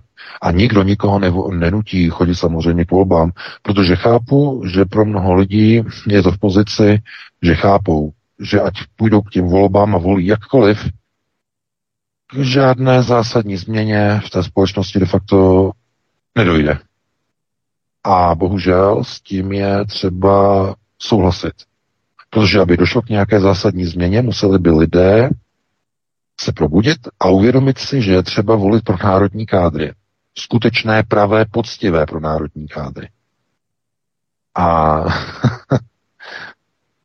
museli by mít zřejmě i většinu, protože kdyby byli v menšině, bude hrozit jejich skorumpování během několika týdnů, měsíců v tom parlamentu.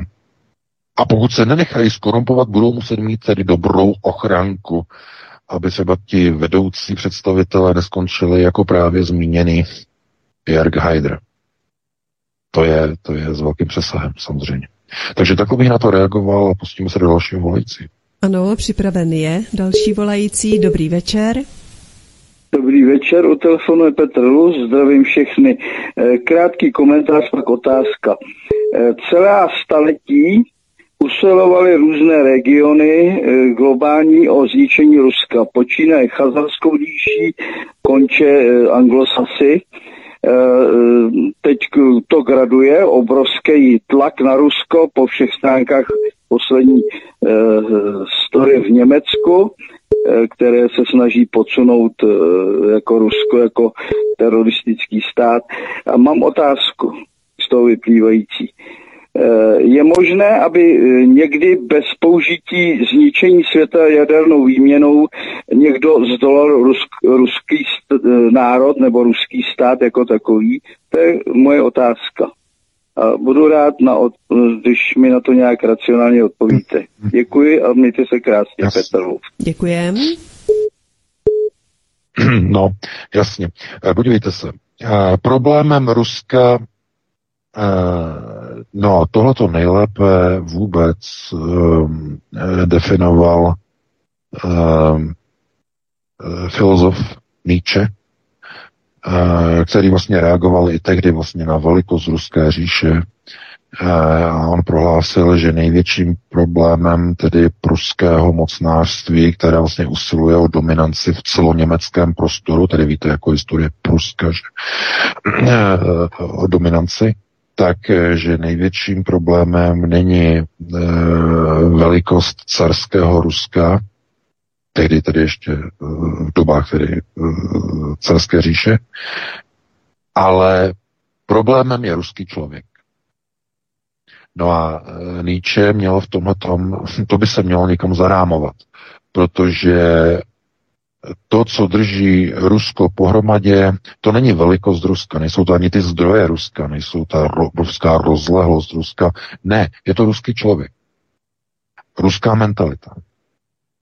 A e, e, Oni se snažili de facto eh, obsazovat Rusko a kontrolovat i v 90. letech, nasunovat různé demokratické systémy, rovná se korupční systémy, to znamená rozložit Rusko a podobně.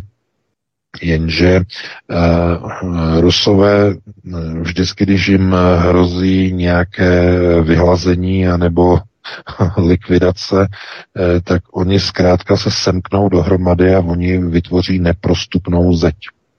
A tohle to vidíme zrovna při tady těch protiruských sankcích v současné době. Rusové říkají, ty sankce jsou namířeny nikoli proti ruské vládě, ale proti ruskému člověku. Tohle to říkají Rusové proti ruskému člověku. Oni kdyby chtěli ty sankce namířit jenom proti režimu eh, Vladimira Putina, tak by uvalili režim na Putina, uvalili by režim na politiky a eh, na generály a podobně a na různé třeba šéfy zbrojního průmyslu a tak dále. Ale ne to, co v podstatě bylo učiněno. To znamená že firmy, podniky, spotřební zboží odešly, tohle to všechno, McDonaldy odešly a tak dále a tak dále. To znamená, Rusové tohleto berou jako uh, způsob a formu snahy o hybridní válku proti Rusku a eh, minimálně ti západní politici by si měli velmi důrazně vzpomenout na ničeho výrok o e, moci Ruska, že to není ta moc, která ten problém není ve velikosti carské ruské říše, ale v ruském člověku.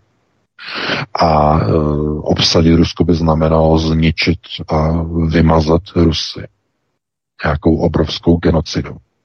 Eh, proto otázka na to, eh, nebo odpověď na to, jestli lze nějak Rusko dobít. Ano, je to možné jedině tak, že by pozabíjeli a vybili všechny Rusy v Rusku.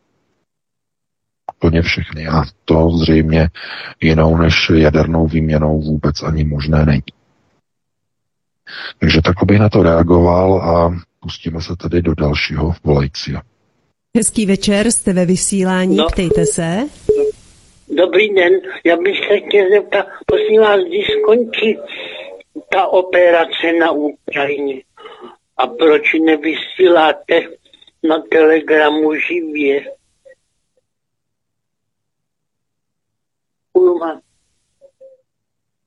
Dobrá, děkujeme. Dobře, děkujeme za dotaz. Já děkuji za dotaz. No tak eh, to, eh, když skončí válka vysílání na Telegramu, no tak na Telegramu my nevysíláme, protože my na Telegramu eh, nefungujeme, my nemáme na Telegramu vůbec žádný kanály a žádný, žádný četovací kanály a různé různé akce. Jo, to ještě admin mě nedávno upozornil, abych to zopakoval. Prosím vás, na Telegramu přijde nějaký kanál, nějaký kanál, který tam má naše logo, AE News a e, jako tam prostě nějaký nejasnosti, že, jako, že tohleto, prosím vás, to je kanál, který provozuje zřejmě, předpokládám, někdo z našich fanoušků, jo, jako, jako nadšenec, eh, tak za to děkujeme, ale my nemáme s tím kanálem nic společného, jo. Já nevím ani, kde to je, já tam nechodím a administrátor tam pouze jednou nakouknul a e, nějak by tam mělo být napsáno, že to je neoficiální kanál nebo fanklub prostě AE News, aby to e, nedělalo prostě e, aby nedocházelo nedorozumění. Jo, to znamená, eh, my máme oficiální kanály jenom na dvou platformách, na v kontaktě VK.com a na Twitteru. Pouze tam. Nemáme žádný kanál na Telegramu, ani nemáme žádný kanál na Facebooku, tam nefungujeme už tři roky, nic tam nemáme. Pokud někde na Facebooku najdete nějakou skupinu nebo nějaký web, který tam má napsáno AE nebo AE tak to není naše, to provozuje někdo úplně jiný jenom používá naše logo. Jo? Tak, aby bylo jasno. No a co se týče tedy uh, uh, války na Ukrajině, no o tom jsme mluvili na začátku našeho povídání, uh, hned na začátku pořadu. Uh, vypadá to, že Západ zkrátka pochopil, že potřebuje ruské zdroje a bude teď velký tlak, především po novém roce. Bude tlak na ukončení války Eh, ze strany západních zemí. Bude vyvinutý obrovský tlak. Otázkou je, jestli to dovolí američtí partneři západních velkých kádrů. To znamená, to je to vyplo na velkou, velkou diskuzi. Eh, každopádně Rusko je připraveno k jednání, ale tam ty podmínky jsou naprosto jasné, to znamená, musí být zaručena neutralita Ukrajiny a té myšlence té neutrality je nakloněno stále více a více evropských zemích. Tam to eh, vypadá velice pozitivně. Pakliže ale e, není skutečně plánem tedy těch e, amerických neokonů dokončit budování Trojmoří na Prahu třetí světové války, to znamená tu situaci naopak ještě více po roce, tedy po roce, po novém roce ještě více eskalovat. To zdaleka není nějak jasné. E, takže takhle bych na to odpověděl, pustíme se do dalšího volajícího. Hezký večer, jste ve vysílání, ptejte se. Dobrý večer, posluchač z Lidně. Eh, já jsem se chtěl zeptat a jenom uvedu eh, tu otázku krátce. Před pár dny měl pan prezident Klaus zase rozhovor s redaktorkou, tuším z Blesku, která se ho zeptala, kdo teda má eh, provize a kdo, eh, kdo ty je eh, z těch zisků, která z těch zisků způsobených inflací. A bohužel ta otázka zapadla. Pan Klaus, jakožto někdejší mluvčí Davosu, se zase tomu jako vyhnul, než aby třeba on někdy zmínil eh, nový světový řád nebo švába nebo tak, tak to neexistuje. Takže mě to zase trošku eh, jako popudilo a dneska, jak eh, pan VK zrovna teď a v první polovině zmínil, že zisky jdou neokonům, jo, americkým. Tak jsem se chtěl zeptat, kdo to jsou američtí neokoni, jestli je to bankéři, nebo NATO, nebo Deep State, jo, nebo prostě kdo to je, protože to je to je, to je ten, to je, tam je to jádro pudla. Děkuji moc krát, budu poslouchat a hezký večer. Děkujeme. Já děkuji za dotaz. Pokud den o neokony, tedy americké neokonzervativce, eh, tak to jsou ti, které nazýváme pohrobky e, německých nacistů, kteří byli evakuováni tady z Německa v roce 45 v operaci Paperclip do Spojených států. Jsou to potomci nacistů. A neokoni ve Spojených státech dneska zastupují zájmy v podstatě toho největšího korporátního fašismu, který tam funguje a existuje, který kontroluje politické procesy Deep State. A to je vojensko-průmyslový komplex.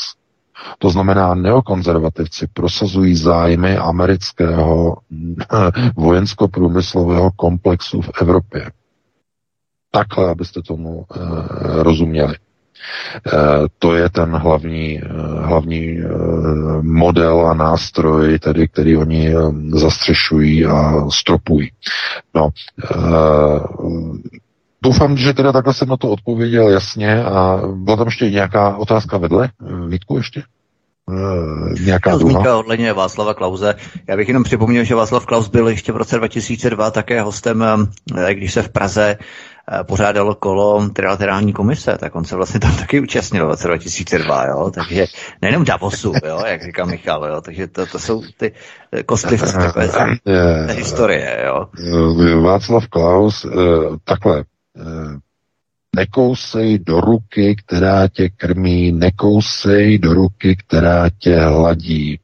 Ehm, eh, těžko by Václav Klaus mohl plivat na Klauze Švába, když hm, Václav Klaus byl v Davosu pečený, vařený, tolikrát, že se to ani nedá spočítat. Eh, to by bylo to opravdu mm, naprosto ne, na to, ne, ne to opravdu nelze si to představit nějak. Eh, to je trochu úsměvné eh, si takhle představovat. Takže takhle bych na to reagoval a pustím se do dalšího volajícího. Můžete se ptát, hezký večer. Hezký večer všem vestibulu, tady Jirka Hostivář. Chtěl bych se zeptat, eh, jak byste okomentovali eh, návštěvu prezidenta Xi v Saudské Arábii, kde ho přivítala celá královská rodina na letišti a jestli to znamená konec petrodolaru. A otázka, máte už nějaký zprávy z Latinské Ameriky? Děkuji, budu vás poslouchat. Také děkujeme. No, já, děkuji, já děkuji za dotaz Latinské Ameriky zprávy. Nemáme nějaké nové, ale co se týče toho nadbíhání Saudů, Číňanů, eh, to je naprosto zjevné. Oni se snaží o nové odbytiště svojí ropy a o vytvoření, o co, o co usilují? No o vytvoření na místo uh, churavého a hroutícího se petrodolaru chtějí vytvořit petrochuan. To je naprosto zjevné. To znamená, uh, ropa se bude prodávat za čínský kuan a uh, Čína, co, no, ta bude poskytovat Saudské Arábii zbraňové systémy, letadla, rakety, to samé, co poskytovali američani a od nějaké chvíle už poskytovat nechtějí, protože už nemají tak dobré vztahy se Saudama, jako mývali v minulosti, protože Brandon to dojebal. Tak. že jo, to je úplně hotový. Z tohoto důvodu, tak vůbec, chápete, když tam přiletěl Brandon, že jo, americký prezident, tak tam prostě málem se skutal ze schodů, že jo, nic, vůbec nic, eh, ale když tam um, přiletěl prostě si, tak eh, hned prostě červený koberec, že jo, velký vítání a tak dále, tak dále. Zkrátka, tady bych použil takové to vulgární, eh, ale nechci to říkat, říká se silnější pes mr a tak dále. Jo? A to přesně teď platí na situaci mezi v tom, v tom trojuhelníku mezi Spojenými státy, mezi Saudskou Arábií a mezi Čínou. Ta Saudská Arábie ví, kdo je ten silnější pes. Teď v téhle chvíli. Takže takhle by na to reagoval a pustíme se do dalšího volajícího. Hezký večer, ptejte se. Dobrý večer, tady je Gruber Boumír z Brna. Prosím vás pěkně, pane VK, já bych se, se vás chtěl zeptat. Chci se zeptat na Trojmoří. Pan profesor Petr Staněk se letmo zmínil, že může být realitou už za dva roky. Má mít čtyři řídící centra Brno, Bratislava, Vídeň a Budapešť. Jakou územní architekturu může mít asi Trojmoří? Já si slibuju zemské zřízení, což pro šovinistické Čechy znamená utržení Moravy v očech, moravskou samostatnost. Pro moravské patrioty by to znamenalo konec českého jihá. Pan Vítek se jednou z minulých vysílání vysmíval Moravanům, že nemají vlastní inteligenci. Boli by měli, když od roku 1918 prošli několika institucionálními genocidama, hlavně po roku 1949. Já, si, já se upínám k Trimoří jako k restartu Moravy, moravské bytnosti. Pardon, mám problémy s dýchavičností. Děkuji, budu vás poslouchat. Děkujeme. Já bych jenom upřesnil, jsem nikdy Moraváky nenařkl, že nemají nějakou inteligenci pro boha, co mi to podsouváte, pane. To jsem nikdy neřekl. Já jsem jenom řekl, že žádným jhem českým netrpíte pro boha, kdo vám ubližuje, kdo vám co dělá. Vy tady makáte v Praze, půl Brna tady maká v Praze a pořád no, budete no. remcat na Čechy. Pro boha přestaňte s tím. Máme jiný starosti, máme tady energie, inflace, cokoliv. Přestaňte pro boha s tou moravskou jhem nějakým, že tam trpíte, úpíte pod českým jihem pro boha. Co to je za hlody pořád dokola. Já už, já už opravdu, já jsem vždycky vytočený, když někdo začne tohleto valit veřejně. Já to opravdu nechápu, ale v pohodě VK povídej eh, v rámci toho Trojmoří. Eh, no, tohleto. Eh, já jsem říkal, každý nepřítel, který bude chtít uškodit České republice jakýmkoliv způsobem, bude se snažit podněcovat a vrážet klín mezi Čechy a Moravou. A je jedno, kdo to bude. To znamená, pokud někdo chce rozbít Českou republiku, začne provádět přesně tady ty destrukční procesy mezi Moravou a českými zeměmi. Eh, pokud je někdo tak konceptuálně naivní a chce prostě naskočit na vlnu já řeknu českého šovinismu, anebo na vlnu uh, moravského a někdy bych řekl až, až příliš exaltovaného patriotismu, eh, tak opravdu se zahrává s rozpadem republiky. Pokud někdo usiluje o rozpad ještě republiky, ještě České republiky, ještě na menší územní celky, než bylo původní Československo, eh, já říkám, to je cesta přesně, kterou, o kterou usilují globalčiky, rozděluj a panuj. Pokud chcete posilovat, tak to dělejte jako e, bratři Svatoplukovi, že? To znamená svazek. Vytvořit svazek, to znamená spojovat se dohromady. Že?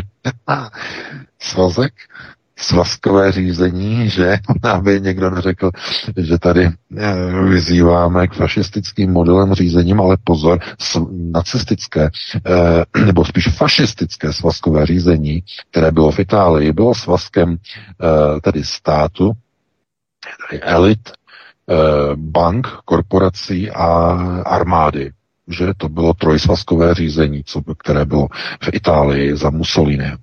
No ale eh, ten model, ten, zase to je znova archetypální model, že, e, pro ty svatoplukovy, tak ty vlastně ukazují, že jeden, jeden prut prostě se slabý, může se vohnout, může se zlomit, ale když je jich víc pohromadě, že jo, tak nikdo s nima nepohne. A takhle to přesně je s tím národem. To znamená, když se lidé spojí dohromady, národy se spojí dohromady, Češi, Moraváci, Slezané, Slováci, že jo, dohromady, tak prostě nikdo s nima nepohne.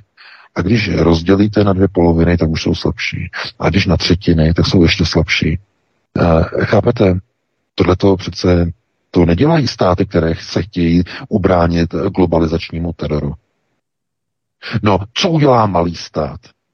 Malý český stát, který už nebude mít Moravu, a malá Morava, která nebude mít Česko, co udělá? Budou slabé ekonomicky. První, co bude, bude cesta kam? Kam bude první cesta? No do Londýna. K Mezinárodnímu měnovému fondu. První půjčka. Že?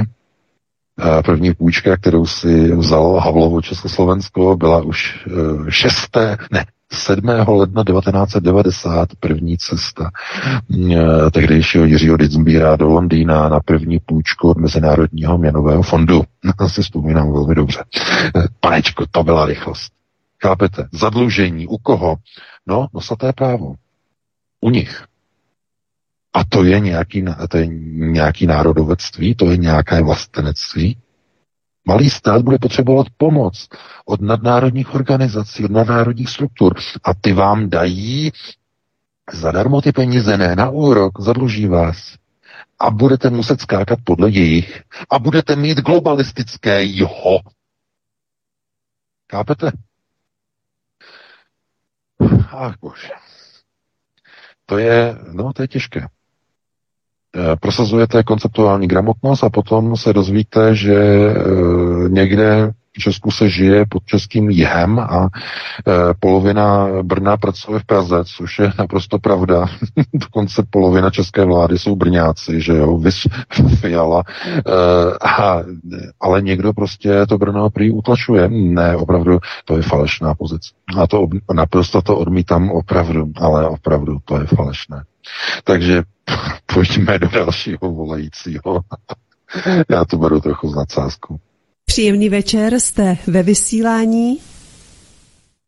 Dobrý večer, posluchače z, ze Severní Čech.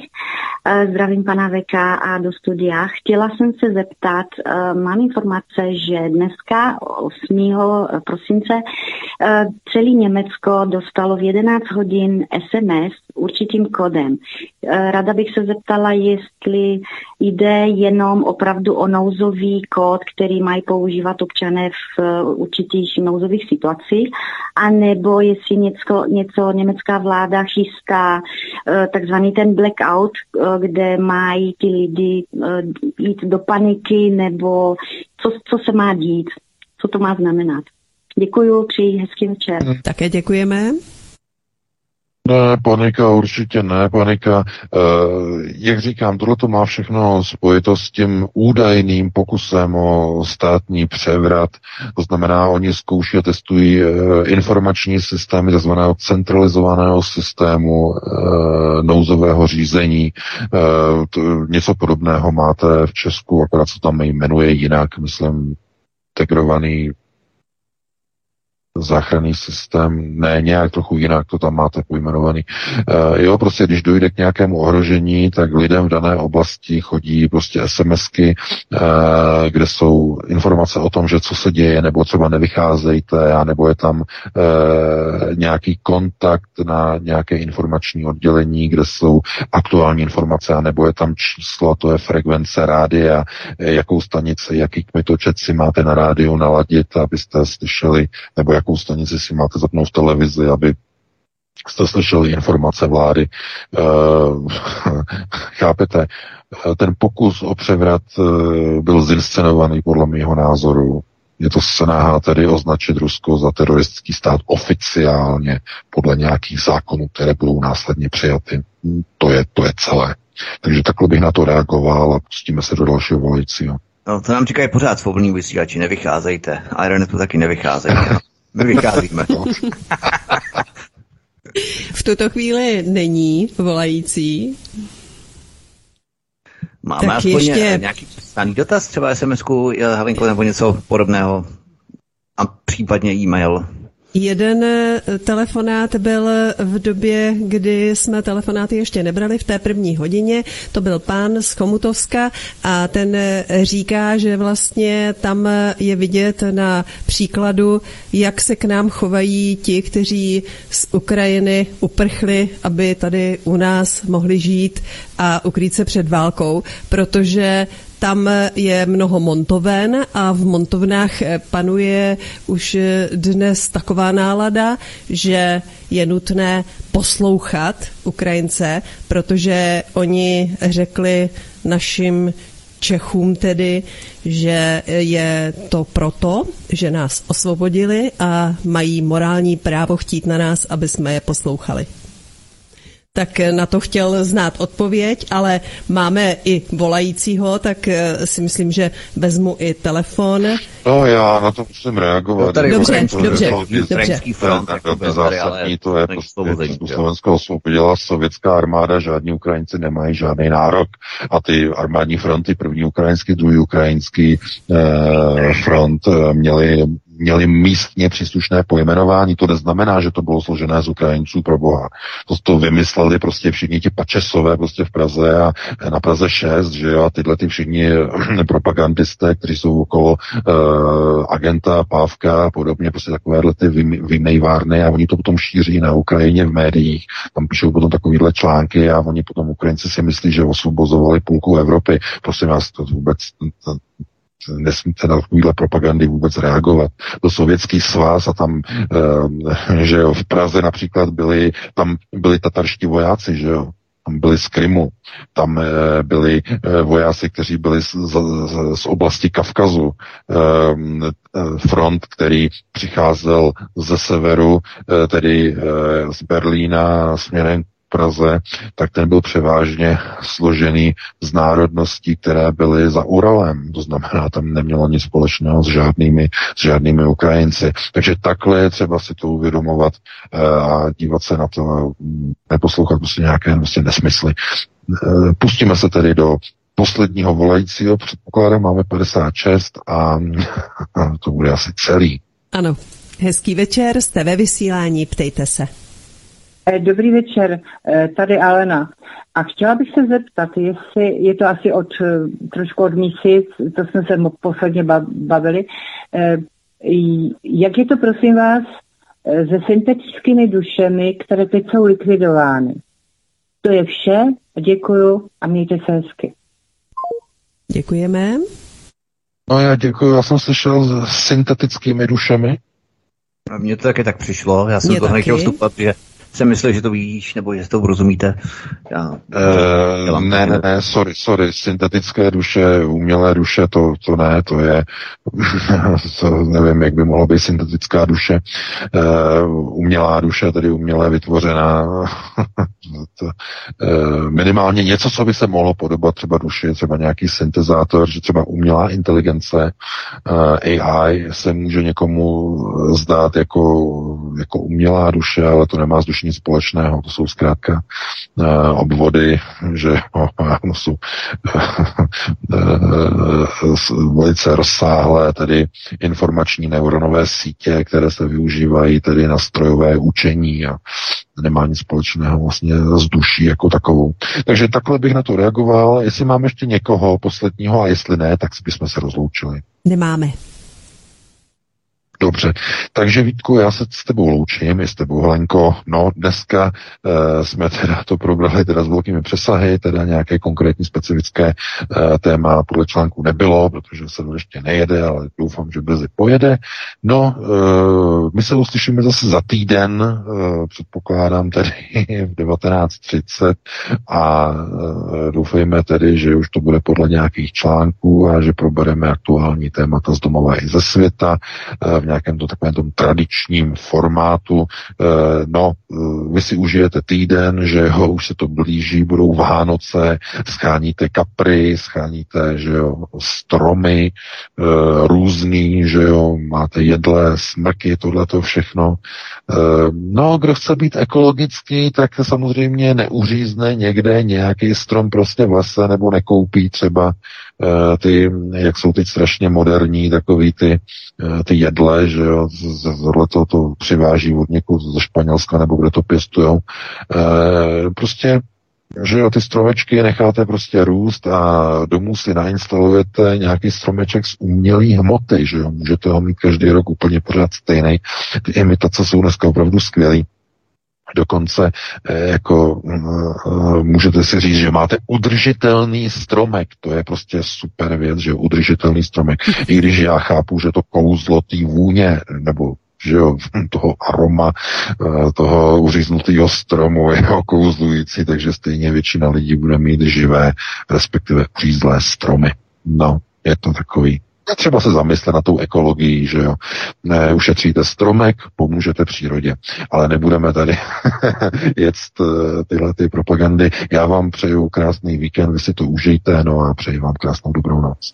Když my máme, eh, my máme umělý stromek asi 20 let a vůbec jsme o nějaké ekologii nemysleli, prostě nám přišlo šetrnější tak nějak přirozeně a, a nějaké ty Greta agendy eh, jsme vůbec tehdy ještě neřešili. Takže VK, moc děkuju, mě se moc krásně, ty Helenko taky, mě děkuju a i vám, milí posluchači, že nám telefonujete, že nás eh, podporujete, že nám sdílíte naše pořady a že nás samozřejmě i eh, sdílíte z kanálu Odyssey, kam za chvíli pořad umístíme do archivu, takže si ho poslechněte ze záznamu a zdravíme tím pádem všechny. Nezapomeňte v pondělí od 19 eh, hodin večer premiéra pořad s Nelou Liskovou, další informace ohledně Ukrajiny, ohledně synchronizace a sjednocení vzdělávacích systémů ve škole v rámci České republiky a, v rámci České republiky a Ukrajiny. O tom nejenom budeme hovořit, ale budeme hovořit i o dalším trestním oznámení za podporu nacismu Ukrajině a to je prý špatně a proto bylo na Nelu Liskovo podané trestní oznámení, protože podporovala, respektive protože sdělila, že nechce a že jsou špatně ukrajinští nacisté. Takže to jsou neskutečné informace, o tom všem budeme hovořit pondělí od 7 hodin večer. Mějte se moc krásně, příjemný večer, případně dobrou noc.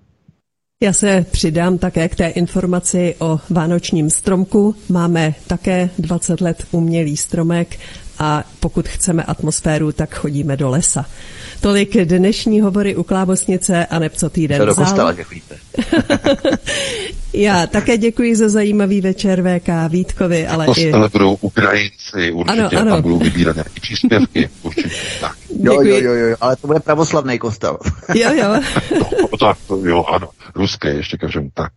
Děkuji vám všem, kteří nás posloucháte, voláte a pořád svými otázkami také směrujete. Přeji hezký zbytek večera a nezapomeňte, příští pátek vysílá VK opět hovory u Klábosnice na svobodném vysílači CS. Do té doby naslyšenou. Prosíme, pomožte nám s propagací kanálu Studia Tapin Rádio Svobodného vysílače CS. Pokud se vám tento nebo jiné pořady na tomto kanále líbí, klikněte na vaší obrazovce na tlačítko s nápisem Sdílet a vyberte sociální síť, na kterou pořád sdílíte. Jde o pouhých pár desítek sekund vašeho času. Děkujeme.